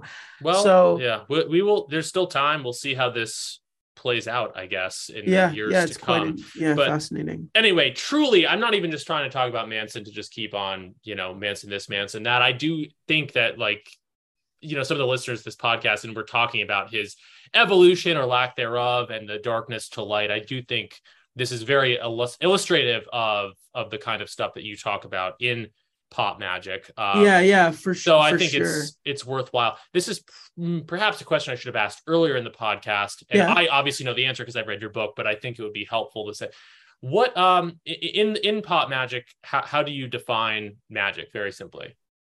um i i mean i you know obviously i say like the art and science between like bending reality in accordance with your true will. Yeah, and then i think there's also um bringing order to chaos. And i think it's Yeah. more of the latter personally because if you think about it like when i have lived in those visceral chaotic states and i've taken breaks off of order to literally train my mind to see what the difference is to remember the pain of just choosing to live in chaos is seeing like that you cannot wake up every day with this opportunity and say, oh, okay, I'm just going to move through disorder and live life like this, like a chaotic ritual. It's like, no, like you need to sit down and bring order to your life. You need to yeah, break down your goals into practical steps. You need to, I mean, we're here to be the best versions of ourselves. As fucking annoying as that is for everyone to hear, like, how nice would it be if we could just like, like what I've realized is that it's way fucking harder to try to be the best version of yourself than to just like melt away as a human Yeah. being into the ether. Oh, absolutely. So e- you know, it's so easy to choose passivity over you know Nihilism. actually. Eh, yeah, yeah. Er, nihilism, have, have passivity, you nihilism. heard of, of, of Bret's new book, The Shards? Of course, yeah. No, I've I've I'm I've I've listened to it because I listened to his podcast and he's done. so like I'm every- I'm I'm reading. yeah. I have it here, like because I have the early copy. I'm Oh, reading it right now. I, I Yeah. think it's probably for me. Like I don't really fuck with American Psycho or any of that type of stuff. I think the shards is personally to me like the most um beautiful, vulnerable, um illustrious version of who he really is as a person. I And think also- so too. I and agree. I also yeah. think that um, I'm so happy that he, though there, it's crafted as beautifully, but he's allowing himself to share um, very painful formative experiences of him coming of age through this arena of the shards that is so universally beautiful and visual. I told him that it's like his Taylor Swift Speak Now album. Like it really Yeah. is like this. That's a good way. It's yeah, it's so much more personal. Yeah, I don't um, know how much was on the written. pod. It's a really big book. It's big. It's longer than Glamorama. I mean, he Uh, I think all of it. I think um I think maybe if anything on the pod, I think he was going more on on uh unedited. So I think if anything, it's the even longer version that was on the pod. Yeah, yeah. The book was Um, really long before, like, it was even longer before they cut it down. But um, there's something that I really, I'm very excited for people to have this book because I think, yeah. and I, even I if it doesn't do well, I think that's even fucking cool too. like, I, I you know I I think you know how well does any book do anymore? People don't really read, but I kind of I kind of have a sense, and maybe, maybe it's something I will try to you know hoping to manifest by saying it here for Bret. I think maybe it'll do like uh, maybe it'll surprise some people how well it does. We'll, we'll yeah, see. maybe I would, lo- I Um, would love, I would really love that. I think that so I love his book White, and I know you've reviewed it. It's Yeah, a great yeah. book, but I, I, think, I mentioned that, in White. Yeah, I think you might be. Yeah. Um, or maybe I should double back because I, I probably read it before I knew who you were, so maybe it went yeah, yeah. went in He, one he, ear. code, one he, he uses a Yeah. code word to describe me. Oh, okay. I'll have to. I'll go back and look for that. Yeah, yeah. Case in point, White's a great book, but that is the Bret that people have trouble with. You know, the the cultural critic, the you know ceaselessly opinionated person. that- Yeah, yeah, yeah. Whereas the shards, I think, represent something that even people who may not agree with a lot of what he says culturally, that's the Bret that they like. You know, the the one who casts a very romantic image of the Los Angeles of the '80s and all of this stuff. I mean, Yes. to me, I, I don't know if you can get, I don't know how you get anyone to read a book anymore, but I do think if there was ever a book of Bret's that could appeal. yeah really no no widely, for no for sure Yeah. and i think i think the way he tells the stories in this book is so specific and beautiful to him and there's like one part like it's really funny where he's just like literally writing like i don't care i don't care about like things for like 10 pages and i was just like this is so him like captured like in in an essence and i think that i i mean i love the book i think the cover is so beautiful like um Oh, yeah, no, yeah, I, I think yeah, I'm really happy that you listened on Patreon to the thing. That's really cool. Yeah, I gotta, I gotta. Of course, I'm gonna read it in print form because that's a whole different experience. Oh, then, you'll love it. then I'll be Oh, able to give my own sort so of yummy. take on, you know, where it stands in the pantheon of Bret books. But it doesn't, you know, I, I, as of right now, I would say it's absolutely one of my favorite. For me, it's very hard for me to like process like like like the consciousness around like Patrick Bateman because it's like it is so huge. Like your brain, my brain almost shuts down. Like it's like I can't I can't understand how he carries that legacy with him every day. Like I it doesn't commute. It's so big, you know? Oh yeah, I think about that. You know, he created one of the more beloved, not beloved. That's the wrong word. But I mean, how many how many other novels? And obviously, the some of this is owed to the to the film version, but still, how many other people have written characters in books that are so instantly recognizable to people as Patrick Bateman? You're gonna Yeah. you're gonna literally be so in shock right now. I've actually never seen the movie. I swear. Oh no, uh, it's like yeah. There's a lot of movies I haven't seen either. There's so much content. Like yeah, There's so mu- It's- there's so much. it's much a good movie. content. Yeah, yeah, but, it's yeah. it's very hard um to to figure out like um like and also I I feel like very intuitive about seeing movies like it's like a higher consciousness thing like I saw The Matrix for the first time in theaters like the first one last December and I was like okay I waited my whole life for the order out of chaos for a pandemic to happen for The Matrix to be re-released in theaters to me ha- for to have a theater experience of it for the first time and go to the movies alone and see it and experience it. And okay, now I have the Matrix downloaded. And then I saw Scream for the first time. Yeah, know, I actually like- just saw Scream for the first time What do you think of it? myself. I like it. Yeah, it- Um, I think really it's- smart. Yeah, it's smart. Um, I don't know. I can't separate it from nostalgia. I mean, when I was growing up, and we were the same age, so maybe two. I remember everyone had that scream mask on Halloween. Yeah. I didn't even know. I was like homeschooled as a kid. I was a little socially isolated. I didn't even Yeah. know it was from a movie until I was like 15.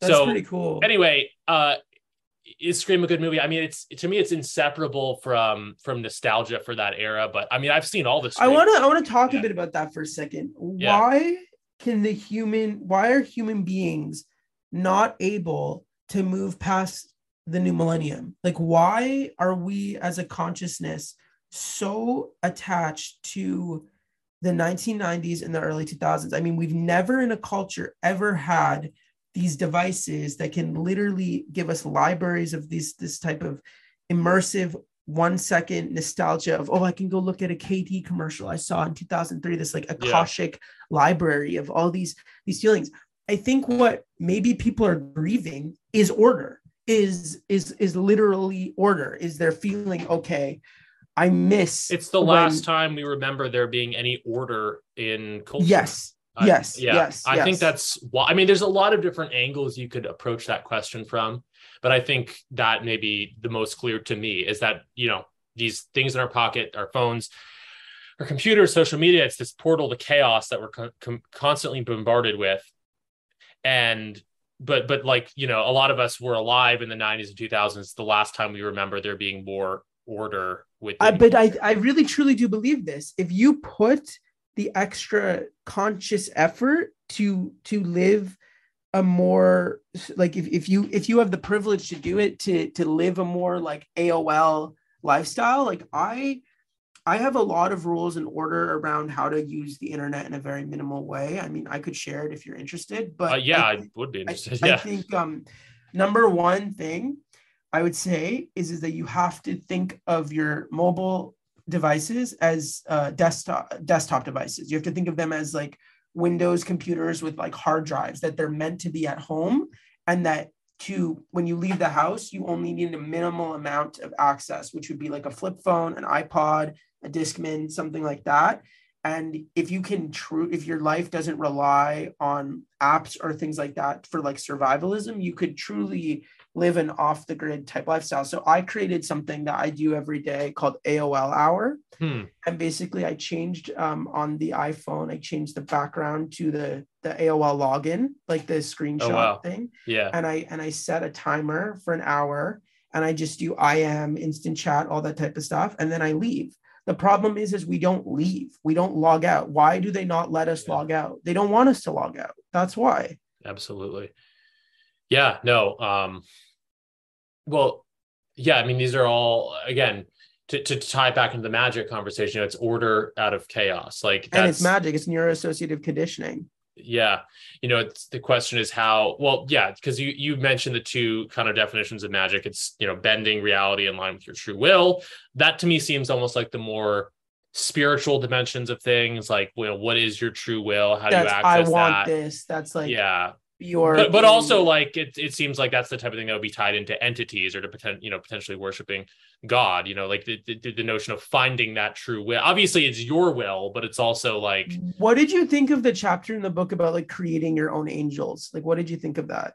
That one was a little more abstract to me in my experience but i definitely found it interesting. I haven't really like delved into that myself um but I think it's more so about like instead of worshiping or looking to the archetypes that already exist, create your own archetypes with the qualities of, Hmm. of, of something and then build a relationship with that. Like, because it's all about a lot of people have, you know, a very messed up attachment style, right? So when they start to build um, a relationship with an immaterial force, they can create more of a secure attachment.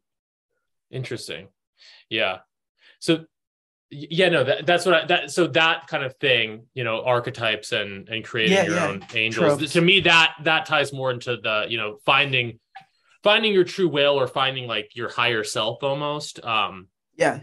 but the order out of chaos aspect of it, um, that to me is like the very like practical hands-on, like you don't even necessarily have to think of it as like magic element of things um, and that's something that's really spoke Ha- to me a have lot. you, you've, you've had some success with magic, right? Yeah, um, I, I have, but a lot of it, a lot of it, kind of is is in that sort of latter category of you know, having this constant need in my life with the internet, with so much else going on, you know, to create order out of chaos or to find order in chaos. And for me, a lot of the magic that I've delved into, whether it's uh, lighting candles or using sigils, and I, you know, I've experimented with a lot of the stuff that you talk about in the book. A Yeah. lot of that for me, not that, not that the, not that the notion of true will and all that, that stuff's very important to me. But a lot of it, a lot of my experience has, just simply been, you know, kind of ritualizing my desire to Yeah. to create order out of chaos. Or if I- it's like Yeah, I, it's like I want to stay off of social media for this hour. I want to work out right now or focus Yeah, on yeah. writing. I light a candle first, and that Beautiful. Wow. focus. So that's So- almost like the the the bridge into the multiplex of the reality like the the like okay so like think of like a multiplex theater right Mhm. there's like multiple different versions of realities you can walk in it's like this seems like the candle is the bridge to let you into that better reality Yeah, no, no, definitely. And like I, you know, ritualize this in symbols, like carve symbols into candles. I arrange candles in certain ways. Um, there's all these things that I enjoy. I enjoy the creativity of doing, and a lot of it, I think, boils down for me just simply finding order in chaos. what do you Um, think of like like um like uh i'm i mean you're probably not a marvel guy which is fine i'm not really either i just Yeah. like have to um I, I went to some you know really dark spaces during co- quarantine and Mhm. stuff like that I, i've Sure. ignored marvel Yeah. my entire life i don't even want to talk about it It's fine. but yeah. the idea of, of um, multiversal quantum consciousness whatever the fuck multi multiversion multiple versions of reality coexisting at once is not a Yeah. marvel concept it's from multiple you know it's long yeah. time theorists and things like that like you have to kind of think about it like okay there's the mat at 1 p.m in reality a and then there's the mat at 1 p.m in reality b there's all these different versions of mat at that 1 p.m in different realities which one Yeah. are you going to choose Yeah. Oh, well, I've never thought of it that way, but I think that'll be helpful.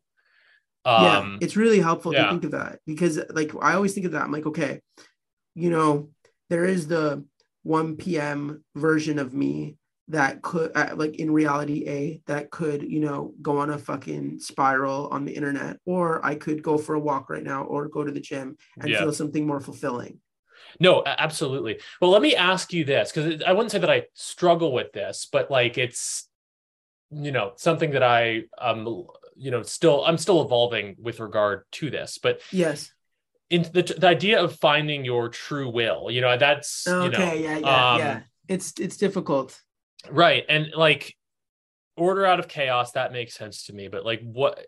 okay wh- I, I have a good story for this Yeah, okay Yeah, So I think you know the true will would would be the part of you that is your most deepest desire that you feel that you came here to accomplish and and to achieve.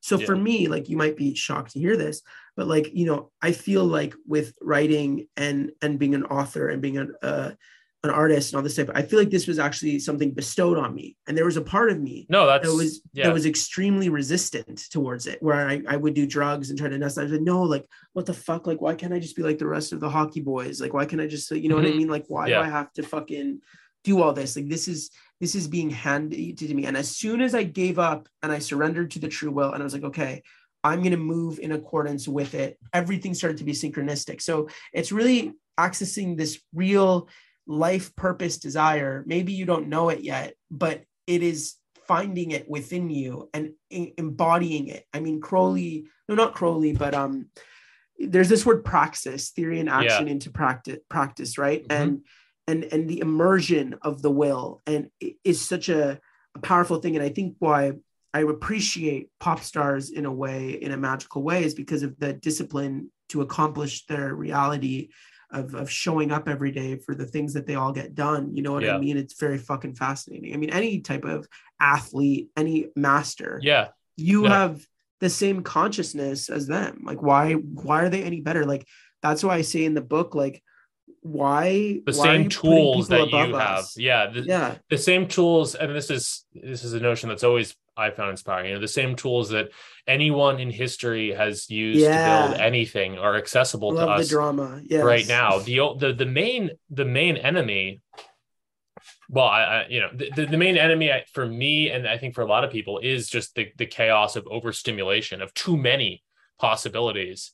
And the challenge is finding that true will finding that true calling The, yes, yes. what you're you are meant to do. Now you know I like that. some sometimes i think I like it's more sometimes i think the notion of true will or like a calling in life sometimes i think it's more of like almost like a useful myth like that on my more nihilistic days it's like no we it doesn't matter what any of us do um but, but Yeah. even even on those days i think we we would do well to look in the mirror and say you know uh, in that old that old you know maxim every day and every way i'm getting better and better you know you look in the mirror and what i'm trying to say is even some days i think there is like a, a metaphysical truth to it like we are we are we are all here with like a mission you know a calling Yes, yes. from like god or yeah. whatever and then other days it's like well well no actually it all means nothing but either way i think it's central to like well-being in life and obviously to any kind of real accomplishment that you find. A Kabbalist would tell you that throw yourself into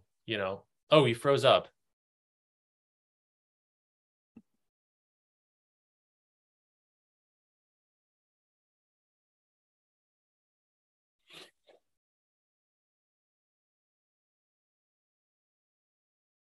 your own limitations. shoot you froze up for a second there uh, right as i think you were saying something interesting Wait, am I? Can you hear me? i can hear you now can you hear me Wow, that's very interesting. I said like something kind of yeah juicy, you were saying and then it then it, jo- it I, dropped I out. if it's not too much to ask, I'd love it if you would say it again. Um, Yeah, you, yeah. You, you can hear me now. Sorry about Yeah, that. Yeah, what was the last thing you remember hearing? you were you told me you were saying a Kabbalist would tell you, and then it froze. Whoa, wow, wow, wow. So A Kabbalist would tell you that on Yeah. the days that you feel those nihilistic lower thoughts, it's the tree of it's the Sitra Achra, it's the other side of the lower, the the the inverse tree of life, you know, the darker Sephiroth. Yeah. um, distracting you and giving you limitations to to keep you away from your fullest godlike potential because kabbalah is really about being a god on earth Inter- oh wow. Okay, interesting. yeah Yeah. Um you have yeah, no, I think in that that definitely resonates in terms of like the idea of of, of you know finding finding your true will is finding you know finding that god on god on earth or however you want to put it like finding that ultimate purpose that high, yeah highest potential living you talk about you know living to your highest Supernal. potential yeah but like Um, also like like i think like you have to also remember like if you've ever even you know i mean if you ever explored like the kind of hateful rants that bret has read that i've said on about things like on his show or posted about like some of my writing it's like don't ever think for a second that i don't have that prone ability to be nihilistic and apathetic and angry Yeah. and hateful all day you know what i mean it's No. like i have to i have to choose every day to not be that person Yeah, no, no, absolutely. And in order, again, we've talked about this. I think it makes enough sense. But how, how do you do that? You do well. You do it through Kabbalah, but also through that notion of alchemy. Um, a lot of people obviously know alchemy as a medieval, you know, attempt to turn yeah stuff into gold or whatever, create the yeah philosopher's led stone. But gold yeah we we are talking about you know a psychological alchemy of basically basically just what what you you yeah know, get all that those subconscious slime out sl- subconscious slime, lower vibration, shadow self stuff, and turning it into into light. Um, that was one of the elements of the book that was the most revelatory for me as a writer and as a as a as a creator. I mean, I I, I view that as the process that I'm. yeah because a lot of people you know really fetishize and lust over their own darkness and building an identity off of their own darkness and i think that's the most boring fucking person ever you know like it's so Yeah. exhausting like maybe because when i was younger and depressed i did that and it, i see how i was living such a limited claustrophobic like suffocating life in my own um attachment to to my darkness and i think Yeah. that um uh I mean, I'm tur- I'm turning 29 next year, so like I, as you are, you know, I'm going about to hit my Saturn's return, you know, and Yeah. hit this point of adulthood and evolution. And I mean, I don't know how how do you like what do you reflect on your 20s? Like, what do you do you like it? Like, what did you think of that shit? Oh man, wow! I'm not. I mean, I'm I'm actually still 27. I'm turning 28 in a, a couple of months, but Yeah. I, I do feel like my you don't feel it's over. I feel it's over. I, I know I do. I do feel like it's beginning it's so over. to foreclose. And I mean, my 20s have been hard. My 20s have been tough. Uh, they've Yeah, been yeah. in many ways tougher than my teenagers. I'm a happier, more productive, blah, blah, blah person than I was when I was a teenager. But what I liked about being a teenager was was the sort of narr the clear narrative arc of it. It was like, I'm gonna be in middle school and then I'm gonna be in high school. It provides you the order. a- a- absolute or and go i went to college i don't know if you did but whatever like No. uh, you know that, that but that was like a big like kind of rite of passage thing you know try everything for Were you in a time. fraternity? i was not i was in a cooperative house but nevertheless like um you know there's um there's all kinds of like very uh, pretty normal you know um development as a teenager in terms of what i was doing at what age Yeah. totally normal 20s And then the t- your twenties is like you're facing all of this existential um chaos and also navigating, but also there's also a huge sense of grief that you know as an artist and as a writer and all this stuff, if there's not really an arena anymore to accommodate your skill and your gift. yeah and uh, I think so that's really hard for people to accept. Absolutely. So, you know, my 20s have been tough because it's been this huge blank slate of figuring out my life. None of, you know, there's been so obviously I, I think I've evolved plenty and a lot in Yeah. my in my 20s, but but in a way that was much more coming from me, which should be a good thing. But it was, you know, it's it's it's much more like, okay, what am I what am I doing? And oh, like so you feel like you figuring it out. initiated the growth.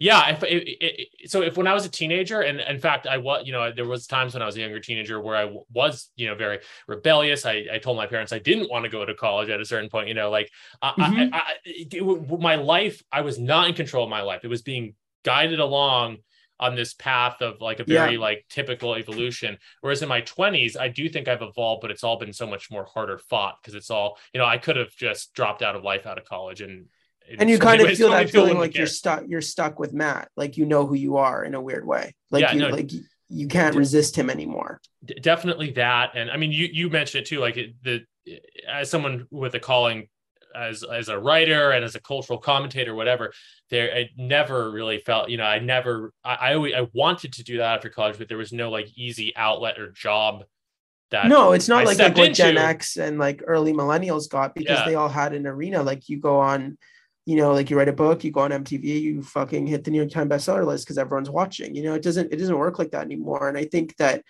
um even the uh, like like i like I don't know if you've ever noticed, but I've always played with the ideas of like fame and celebrity as like an artist, like a like a painting palette, like to fuck with, like Yeah. to show people how meaningless it is. Like, you know, there could be a girl from Minnesota with like 700,000 followers who checks her phone every day and she feels like she's this famous star, but you walk on the street and no one knows who she is. So fame and celebrity are are um, dead concepts. They are no dead. things have changed a lot, and it- that's kind of ties a little bit into what we're talking about with you know being being a younger millennial and the cultural brick wall, the Yeah. twin cultural brick walls of Trump into COVID. Um, no, we you know older millenn. I don't know if I already said this on the pod, but like older older millennials, many of them graduated college in like 2008. They they graduated in this horrible you know downturn economy indie and had a-. yeah, they had a hard time finding jobs, which sucks. I, you know, didn't graduate into such a bad economy, but I did graduate into a total cultural depression. And I think cultural that depression and also no there's there's no there isn't an arena of culture like in Yeah. a way pop culture doesn't exist it, it totally in a way. And I, I live in LA. I work here. Like I, I've kind of worked adjacent to pop culture, but like without that passion for it because it's not Mhm. necessarily, you know, I mean, it's been this weird thing, but you know, I have a podcast and I, I write, yeah, you know, but I, I, think like I think yeah. like one of you know what to from an optimistic like Jupiter kind of point of view of like Yeah. what you could do and what you'll continue to do is you just kind of have to build your own space and you know let let you know your work be passed around and the people who are meant to find it find it you know and and that's Yeah. just kind of how it how it is now and I think how I feel about it now versus when I was younger where it was more about achieving to prove something and to to receive my worth through external validation and approval and building an image. Now it's more about okay well you know what actually matters is self mastery of the craft and impacting people. And if i Yeah. can get those two things going that's what matters the most. I don't really give a fuck anymore about like I mean, I think when like Madonna reads your book, like that's the peak for that type of validation. It's like there you I go. agree. Like Yeah. the the validation meter broke. yeah well no i think that that those are inspiring words i mean i think that the type of fame whatever you want to call it that you have um, is really very uh aspirational for someone like me i mean i think that y- y- what you describe you know putting the work out there and having the right people find it at the right time is the most we can hope for none of us are going to be Bret Easton Ellis in the 80s published that's you know and when i was in college I, I always had this fan. I, I, I admit, like I, I was a big Bret fan, and I always had this fantasy that I knew was bullshit, but I nevertheless had the fantasy of because I was, you know, doing creative writing stuff. I had this Yeah. fantasy of, you know, I'm going to write a novel and it's going to, you know, I'm going to get it published at like 22, like Bret did, and Yeah, yeah, yeah. that yeah. it's not. I mean, a whether or not whether or not I actually had the talent for that is one thing, but even if I had, it wouldn't have happened, you know. And yeah, I mean, it, it could have better- happened, but it might have not have been what your work was going to be at 28 or 27. I mean, like, like I think, like, I think Less Than Zero is very beautiful, but It it is, is, very yeah. much a teenager writing a book, and it's Yeah. very much, uh, though it's well edited and and stuff like that. Um, I I do think that, yeah, I think a lot of of people people had those things, and you know, it, it's really about, um, you know, bending those dreams to fit the econ- the attention economy of now and Mhm. how you're going to build yourself in today's world you know? Because bret's you know literati 80s shit is it's not even worth talking about because it's so fucking far gone. It's like it's, like a it's it's just like it's a dinosaur. It's like so it's like extraterrestrial. It's like not even even possible in today's world but I think um, it is. I think it is impossible. I mean, yeah, like there, there's no there's no book like people don't read, but you know, as a writer, like people aren't reading books in that way anymore. So it's so you have to you have to kind of recalibrate. yeah so you have to you have to kind of like are, yeah. appreciate like putting out books into the world and and feeling okay you know if if people read them i mean you know like book talk right you know Yeah. people on tiktok there there's the whole like youtube book book community and all that type of stuff but it's not a cultural impact thing you still have to be plugged into a particular al- algorithm to know what's happening Yeah, no, definitely. it's not like it's not like um the trailer for or I don't know, like like a Bret interview comes on after a Britney Spears interview. You know what I mean? And then Yeah. everyone sees it all in one hit. And then they go, oh, cool, I'm gonna go buy that book. It's like that doesn't exist anymore. The way that I had to promote pop magick and the way that I had to really like exert myself is I had to feel like, okay, how can I be a media virus and infect as many algorithms and people as possible?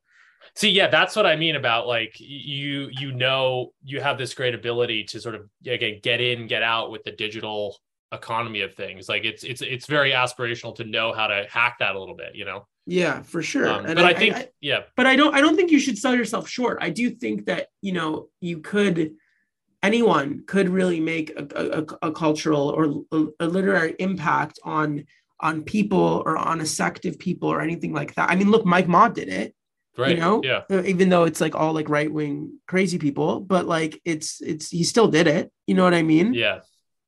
And um i mean i wouldn't compare what he's done to like americans. I'm not going to give him that ego boost you know at all. But i think like what he did is is that he infected a certain algorithm and he created um a book and a template for an algorithm and it worked out for him. Yeah, no, absolutely.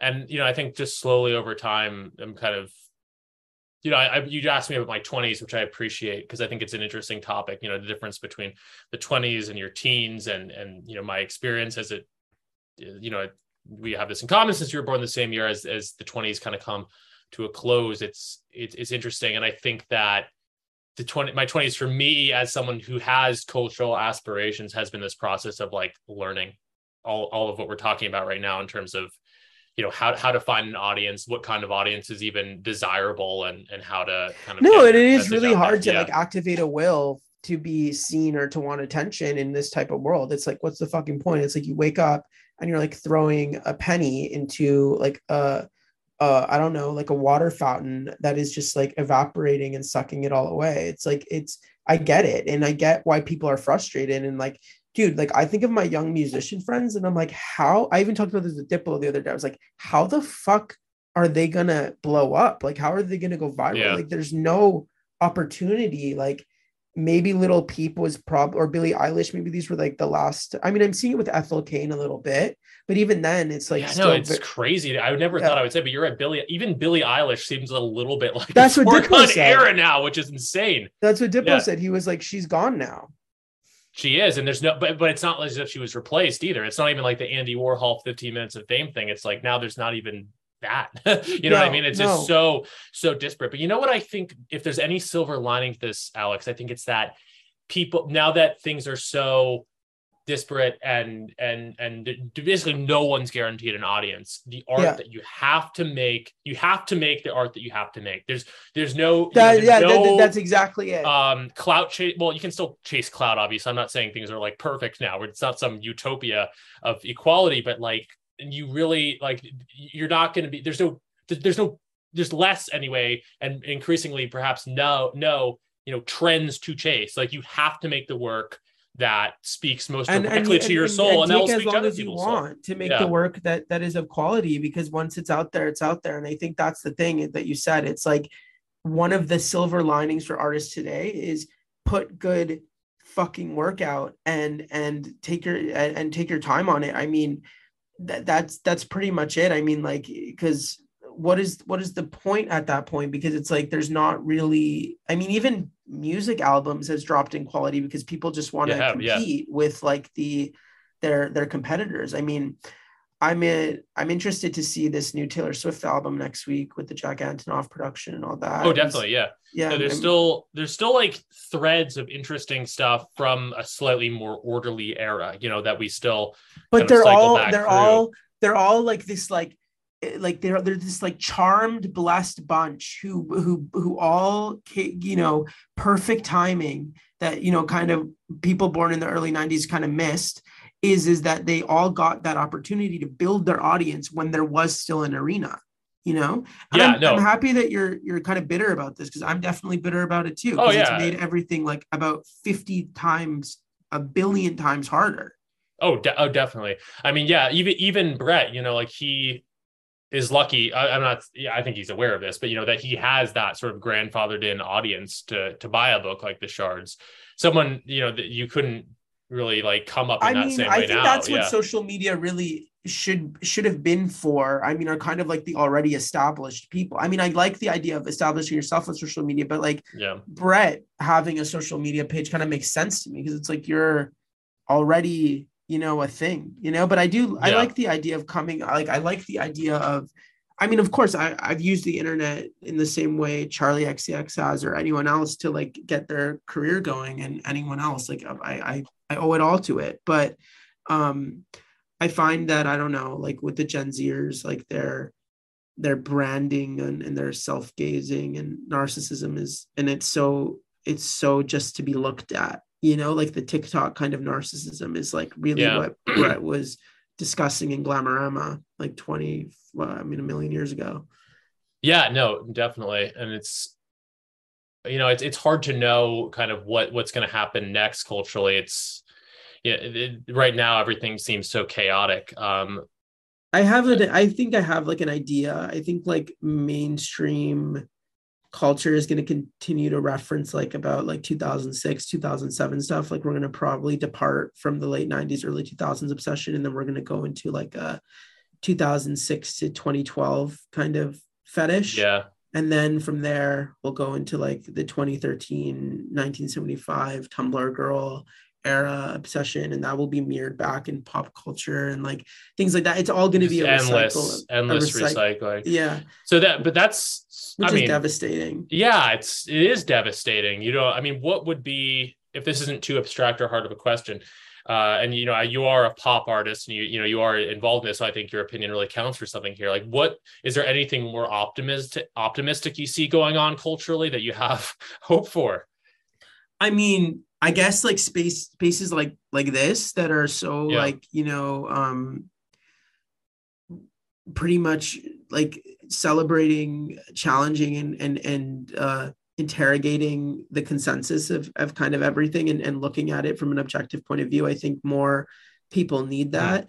Uh i guess there are some musicians that are exciting but i think when it like uh, what, what's like a good last recent movie you've ever seen I mean, there's been some okay ones this year, but just nothing that really, you know, like uh Ti West's two movies from this year, both X and Pearl. I don't know. I'm just thinking of examples. I haven't here. seen those. Did you see the They're fucking fine, one that but- all the hipsters are talking about? The sadness one or Uh, whatever? everything, everywhere, all at once. No, no, no. no. They were all- it's like the triangle of big sad. I don't fucking. oh yeah. I think there's a movie called Triangle of Sadness. I actually know very little about that movie. Yeah, so it's like a it's like a, about like wealthy people and it has like Woody Harrelson and and stuff like that. I mean, I'm probably you're probably feel like I do. Like I have fucking decades to catch up on of content. Yeah, no, you know what I, I mean? do. It's like I can't Yeah. even really consume anything new unless it's really utilitating because it's like I have literal like decades to catch up on of I things know that it. will inform me in a positive way. Yeah, no, definitely. So there's not any.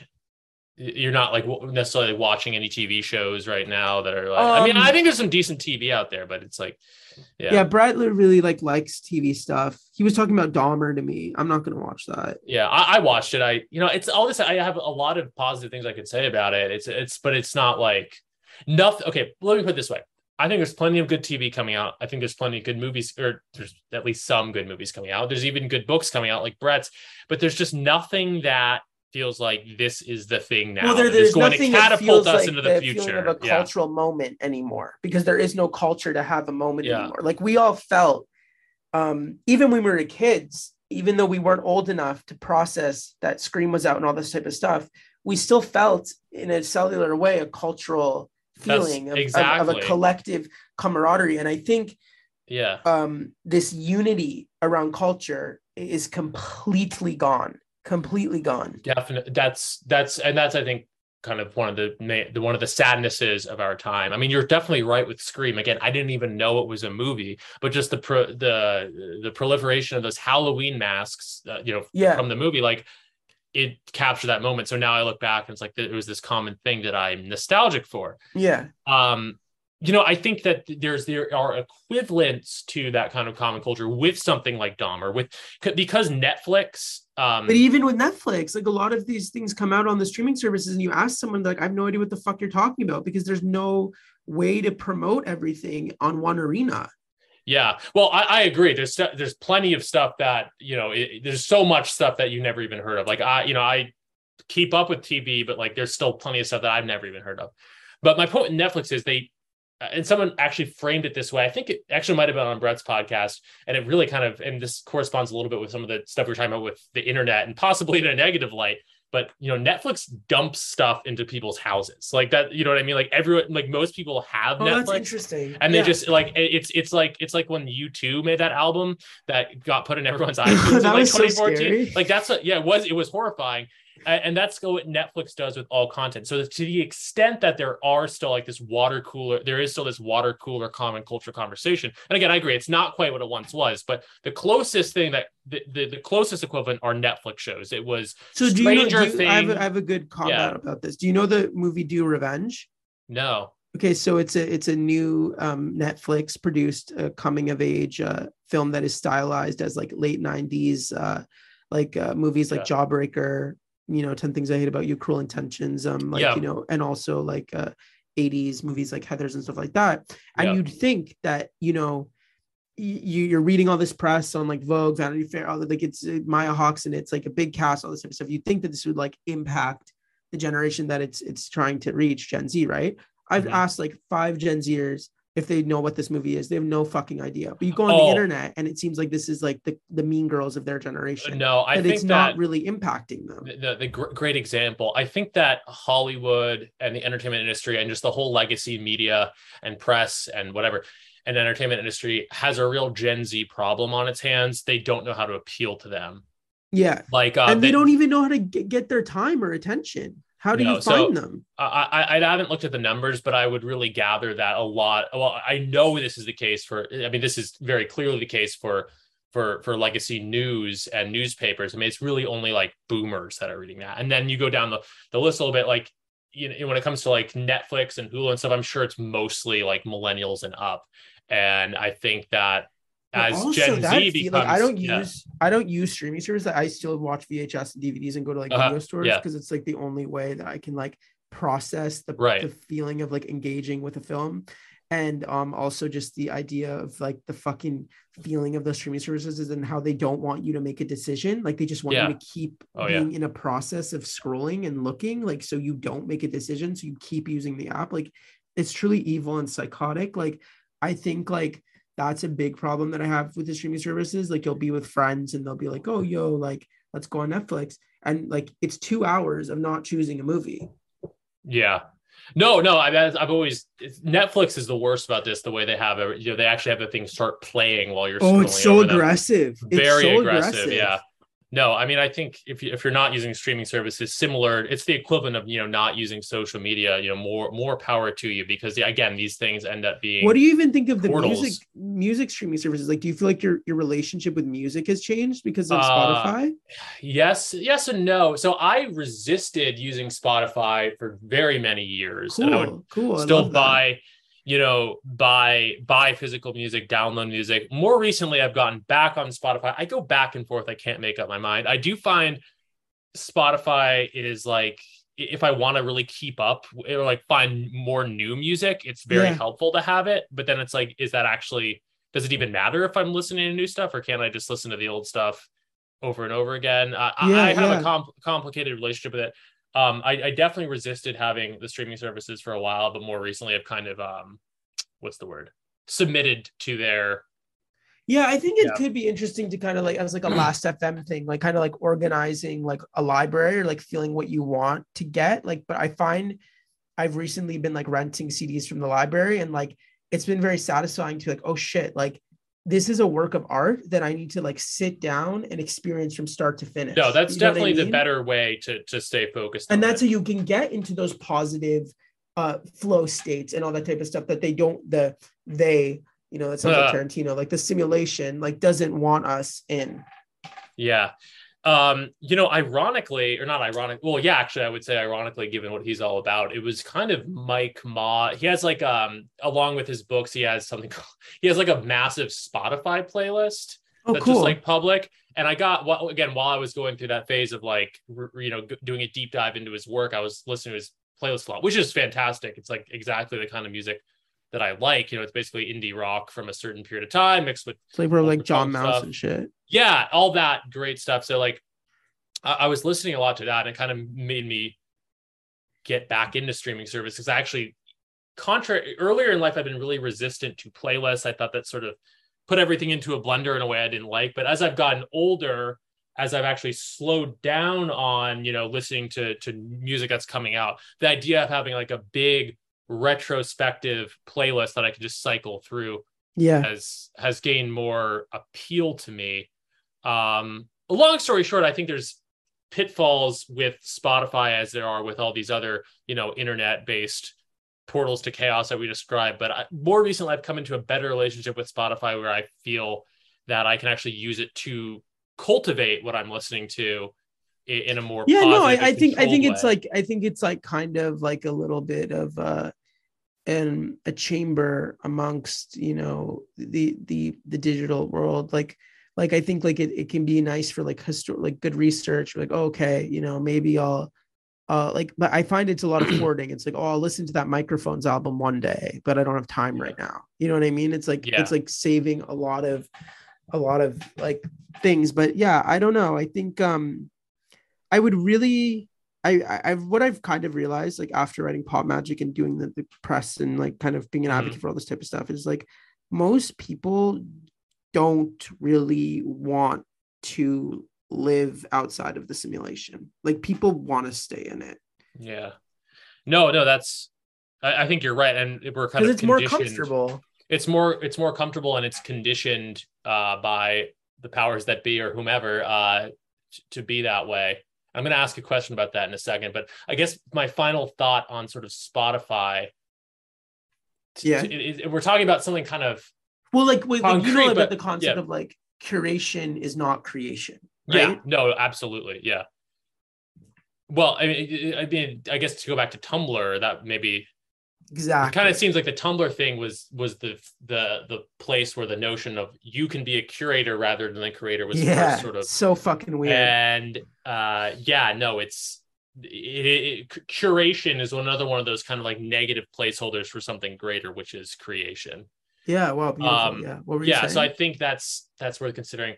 Uh, we're talking about something kind of concrete and and you know almost banal in the way of like you how do you listen to your music? But i think uh, as with you know we are talking about manson earlier in his career how it kind of ties into these more fundamental magical esoteric spiritual concepts. You know the the struggle is like chaos is negative and, and kind of going to these portals of chaos is negative but also creativity is a kind of dance between order and chaos right? Like it's yeah, you- Bjork, you- you- you Bjork need- you- always talks about that. Yeah you need the chaos to apply order to so one way in which i've cautiously got back into using spotify and i go this is a very hi- highfalutin way of talking about a music streaming service but nevertheless it's like yes it is a chaos of all music well except neil young and joni mitchell now but yeah all music for all time Joni Mitchell's is off now. oh that's a whole yeah they they went off because of uh joe rogan did you hear about that Oh no! Wow. So I Oh, can't well- listen to Joni Mitchell. Shit. yeah, that's a that's a whole nother topic. But basically, there's there's all you know all this music for all time at your fingertips. That's a very chaotic thing because you don't know. You know, there's all these possibilities, and you have to find like what you actually want to listen to, right? Yeah. But I, I get I've gotten more used to the idea of using Spotify to to sort of create you know making your own playlist. You know, to find that order within you know the broad category of all music ever. I, I guess that's how I would describe the kind of more positive. Oh no, there's some. uh, from hanging out with Yeah. Gen Zers, I've sort of realized that there's this weird um beauty sometimes in the vortexes and in the in the spirals because you just can stumble upon divine gold and A- it- absolutely and Uh, it's you a know, real thing the, the vortex of current culture the, the chaos the swirling chaos of, of of of the internet and all these things we're talking about we're talking about them in a negative light but like um what was going to say? These things are uh, chaos is like a wonderful tool but a terrible master is what i would say. Yeah yeah. You know what i mean? Like you we do need chaos and and, and you know we, we need all of these possibilities and and and all of them together all at once can be this incredible vortex but you, you can't get sucked into it. You have to stand outside of it and utilize it which again i think is like yeah someone it's- like it's you like a with remote viewing point of view yeah and someone like you kind of stepping back from social media but also being engaged with the culture is a really, really yeah good like i have to i have to that. like even yeah. sometimes i literally go on google images and i look up like vortex gif and i have to like register this is what it is this is what it is you're just going in that you're jumping this is a few the internet in a way is a location you're going somewhere this is Oh, this absolutely. is travel this is astral travel this is a ufo this is not this is serious business and it's like how do you want to go into this place Yeah, and I think if you can get around, if you can get your head around that, then you've taken one step towards, you know, as Jordan Peterson i would say, totally the antidote with, to its chaos. Yeah, I totally empathize with the way that people felt in 1999 about the internet. Like, God, like the possibilities of I get to go to MTV.com and read a Bjork interview instead of in a Rolling Stone, or oh my God, I get. I mean, I think one of I think Reddit is uh is the essential bare bones of like the bulletin board system, Yeah. like message board internet, and I think that there's a charming aspect of of that um whether you know i mean i know a lot of people can get addicted to reddit but i think the reddit is very actually early internet and i think Yeah, um, yeah. the values if we can consciously bring a lot of the positive early values of the internet into our lives like logging off like seeing the the internet as a separate place and not a place to be constantly obsessed with i mean it's fucking weird to think about it's like we're becoming like those arcade kids who like sat at the arcade playing Street Fighter for 10 hours.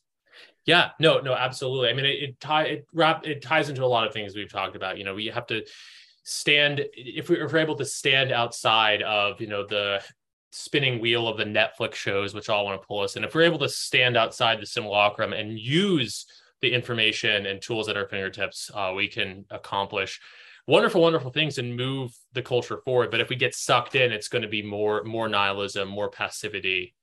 I mean, I think that is the cultural Yeah, and- and I predicament think- as I understand it. Yeah. Yeah, I mean, I mean, like we're alive in the fucking 2020s. Like this is not a fun time. Like you, No, we have yeah. to acknowledge that, you know, this is it- it's not a joke. Like this is an apocalyptic state. You know what I mean? So like, put on your fucking leather trench coat and and get to work. You know what I mean? Like, we have to figure it out. Like we've been dealt this really shitty card, and we have to f- survive it. We can't give up. Like I think what like for me the biggest kind of thing like to tie off is like you know this is kind of you'll probably relate in a weird way to this or kind of Mhm. put yourself in my shoes but here i am like you know writing many manuscripts for many years and here i'm like 20 25 and i'm, I'm going to be able to buy a book for the first time at, at a bookstore you know that is Yeah. mine and it's a big moment and then three days later the pandemic starts and everything Yeah, goes right. to halt Right. so it's yeah. like I wrote this book about showing up to tragedy and and being strong and all of this type of stuff. All of my routine, all of my comfort. Uh, now I have a huge irrational fear of this fucking pandemic. It's like all of this Yeah. is literally a platter, and I have to show up now for the book I wrote. I found it to be the strangest irony. Oh, definitely. Yeah, I think. Yeah, I can't imagine. You you published it like days before the pandemic. You're saying, right? Yeah, yeah, Yeah, yeah. Did that feel that that probably felt. I mean, shitty for one thing, but almost like you know, like this dramatic. Buckle up and use your own words. Like you know what I mean. I was just Yeah. in shock. I was like, oh my god, like people actually need now tools in the occult more than ever. Yeah, no, I agree. And again, I found your book during the pandemic. You know, it, it definitely, and I, you know, to to, I kind of like that you Yeah. that that that you you found it through Mike because um I do see us being like a light and dark polarity of of a similar energy or Yeah, something. you That's know, me and- absolutely that's a hundred percent as I've always you know viewed both of you. You know, my my own way of viewing you both in archetypal type of ways. Um, that that's been my. You, you mentioned like how how I was kind of mystified by by finding your name in the book. Absolutely, I was. It was a very sort of magical beginning to this whole thing of of reading him and reading you. And um, yeah, I definitely see it as a kind of light and dark polarity. And, and both of you, I think, have have influenced me, and both yeah, of it would be represent. interesting if if the two of us were to like combine or collaborate at some point. What would happen? yeah no i i'm curious i will send mike this pod and we'll see he you know he also kind of dips in and out of social media so i don't know if we'll see it but who knows maybe maybe it was Yeah, no, I'm, I'm. I'm gonna Yeah. talk to him again. Like he he has to understand that I'm not ignoring him at all. Like I Yeah. I I'm just restricting the delayed gratification of when when I want to reach out.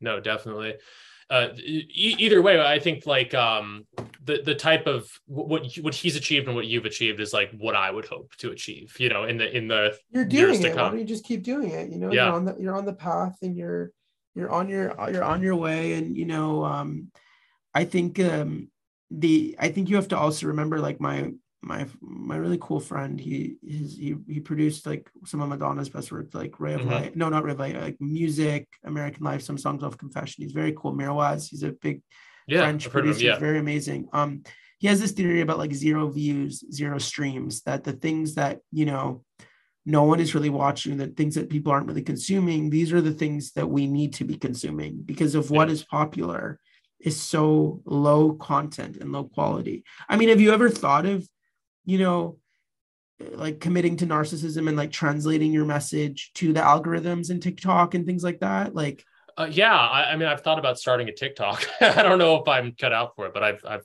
considered it. But then on the other, it's like, is that is the step to go further into the storm or to step further back or like? I mean, I think it would be interesting as an experiment to see because aren't there like you know that like the, the people talk about this type of shit on on TikTok and, and and the things that you value. So it'd be interesting to see how if you infected the algorithms a little bit, who how, what what would happen with the Lotto 649? Like you might as well try it to see what Yeah. No, I was I was thinking about kind of delving in the whole TikTok astrology scene in my own way, or I don't know. I watch.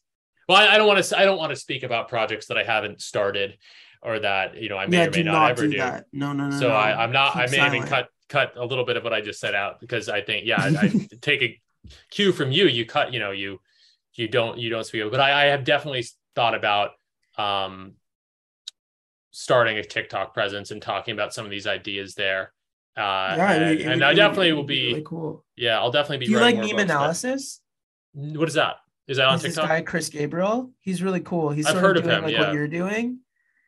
Um, I'll, yeah, I'll look more a- into it. Yeah. Yeah, he's a YouTube account, meme analysis, and like uh, he's he's uh sort of um been able to like infiltrate the scenes a little bit Um, he's a guy who read Pop Magick as well. So he's he's an interest. He's a Sag like you too. So like an Oh. interesting mirror. I'll check him out. Yeah, yeah. Yeah.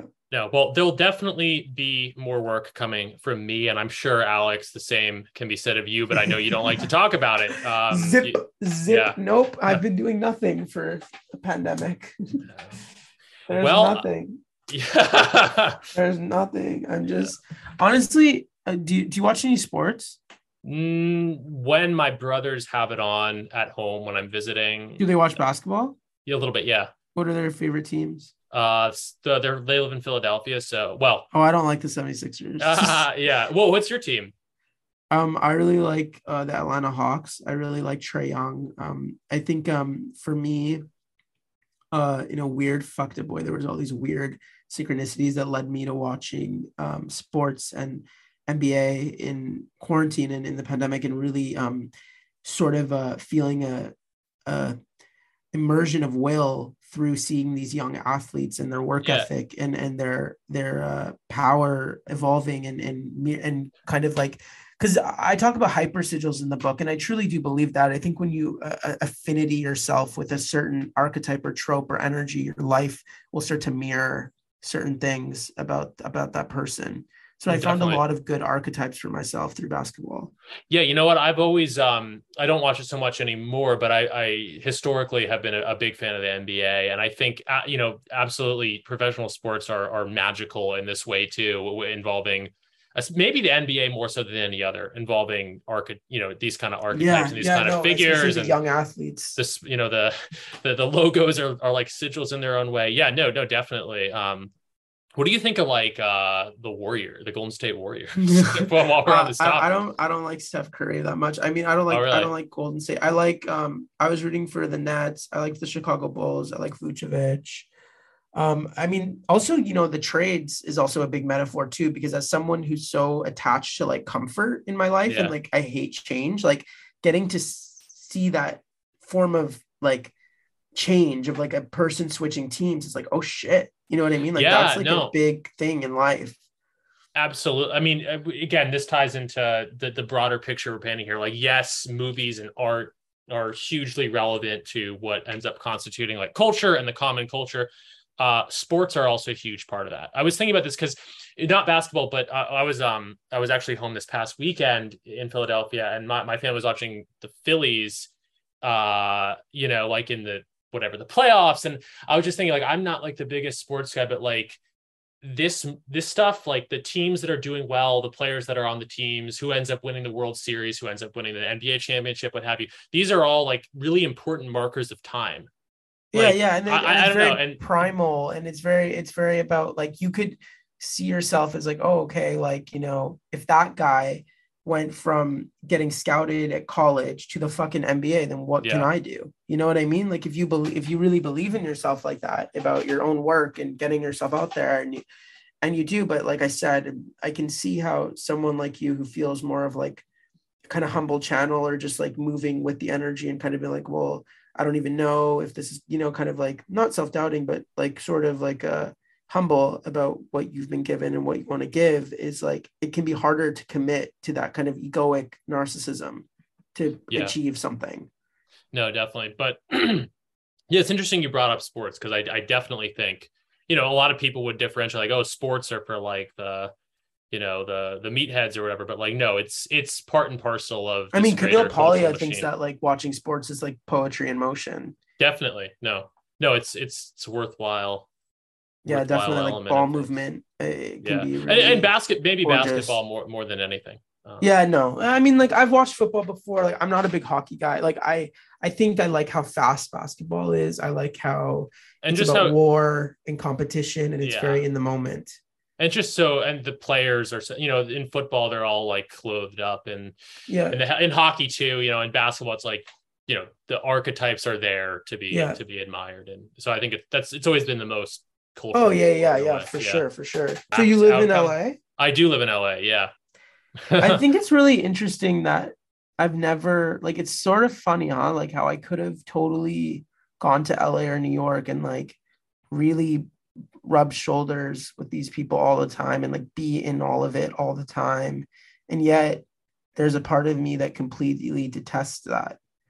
Yeah, well, there there is that sort of um ambivalence, I think, in your work, but I think it's one of the things that's kept you strong. Is again to you know kind of being be, be, being part of main you know pop culture in, interacting with pop culture while not but being also of it. watching it. yeah i think i think that's kind of central to your mythos and to like the strength of a lot of your work Thank you. Yeah, I definitely, I definitely need. I'm yeah, I'm definitely going to continue to go down that path. Yeah, for sure. So we talked a little bit earlier about cancel culture and Yes. the sort of simulacrum and how some people get very sucked into the simulacrum and, and there seems to be you know forces in society which would which want people to stay in the simulacrum and then other people kind of go against that and end up getting canceled obviously interestingly a lot you know i mentioned those like names earlier bret ariel pink marilyn manson camille Paglia, like all of them had for uh, we talked about it with manson but you know for for different reasons have all kind of found themselves on the skids with sort of they've all found themselves canceled or otherwise called Oh out. yeah, um, and I know that you're not just another, obviously, you're not just another one of these like Jordan Petersonian sort of like no, no, no, right wing no, people, but at the same time, you're obviously kind of out, um, you're you're not exactly part of like the the liberal mainstream either. So No, I guess no my- I'm on the outskirts for sure. Um, yeah, and you I- talked about in the Milo pod, you've always kind of identified as sort of cultural libertarianism. yeah just like i care about i care about like hard you know i think i think like in the point of like a political point of view i don't really have one but i think in a cultural point of view i do i do want people to be disruptors and and to and to uh I, but I don't believe in empty provocation. Like I think there needs to be value, and and if your art is provocative and you're pushing to show a mirror of an aspect of society that people don't want to look at, or you have a, a, a, a purpose or a value and you have nuance, I really appreciate that in the point of provocation. If you're just like talking to Alex Jones to be a troll and like Yeah. you need attention and you're a narcissist, that really does nothing for me and it does nothing for culture. So Yeah. I think like I think um what I would say is is that um a lot of the problem with the cultural war in the 2020s is a lot of it is fictitious and simulated because there is no real culture being affected outside of it. You know what Yeah, I mean? It's just definitely. living in an algorithmic uh, arena like um like Pokemon Stadium or something. You know what I mean? It's like just like you're living in this like Yeah. debate war algorithm. And I think um I don't know. I, I I think the way that I feel about all of that is yeah, I do think I mean Bret always says to me, you need to get canceled, you need to get canceled. I'm like, no, I really don't, because if I do end up getting canceled, I want it to be a from me being artistically true to myself and um if people are upset about that then they're upset about it and then i get canceled but i don't want to court being canceled at all Yeah, I know. I think that the line that you're drawing between, you know, provocation for provocation's sake and provocation for the sake of truth telling and breaking with the simulacrum. truth telling yeah i like that you keep using that Yeah. term because i like I, like think that's that. what's fundamental. I mean, you know, C- Camille Paglia is like one of the, the archetypal examples of this. People have had a hard time categorizing her politically. Some people, she is, you know, of the left or uh, at least liberal in many regards, but other people uh, are quick to like basically accuse her of being almost far right, you know, and she's been doing that since the 90s. And I think it's Mhm. it just goes to show, you know, if, if you prioritize truth telling, really getting beneath um, you know, social realities and not flinching away from the truth of those realities, even if it goes against a, a more sacrosanct narrative, um, Yeah. then you're going to defy you're going to defy people's narratives and people's categorizations. You're going to come off as transgressive. it's going to be a natural a it's going to be a natural outcome rather than a calculated one Absolutely, you know what And i mean I see that as something that you like pop magick got yeah. dropped from a lot of bookstores after the manson thing happened you know what Oh, i mean really? and Yeah. it's like yeah. so and some people still won't stock it uh you know some people would say that is pretty much uh, a self-fulfilling prophecy i created by focusing on so much on like band or like you said these type of archetypes but um if the book becomes dangerous to certain people because of him or anything like that then th- then that's it i mean I, I w- I would like to say that you know i wrote pop magick as a sort of interlude to an um a certain career that I would like to follow. I don't really want to talk about, but um, Mhm. it, it was supposed to kind of be my intro to say, look, here are the tools, you know, of what you're gonna see unfold for me for the next few years, and I want you to to have this as the start and the beginning of what I want to give. Yeah, absolutely. Well, that might be a good note to to end on. Um, yeah, if anyone is is listening, you know, um, I have no socials, but you can always write me fan mail at alexkazemi.com. Love letters. If you're listening, if you feel any sense of resonance or anything. Yeah. That's how I first got in touch with Alex. Yeah, yeah, It was so Yeah. cool seeing all those synchronicities. Yeah, no, there's been a lot of synchronicities leading up leading up to this episode. Fuck yeah. I-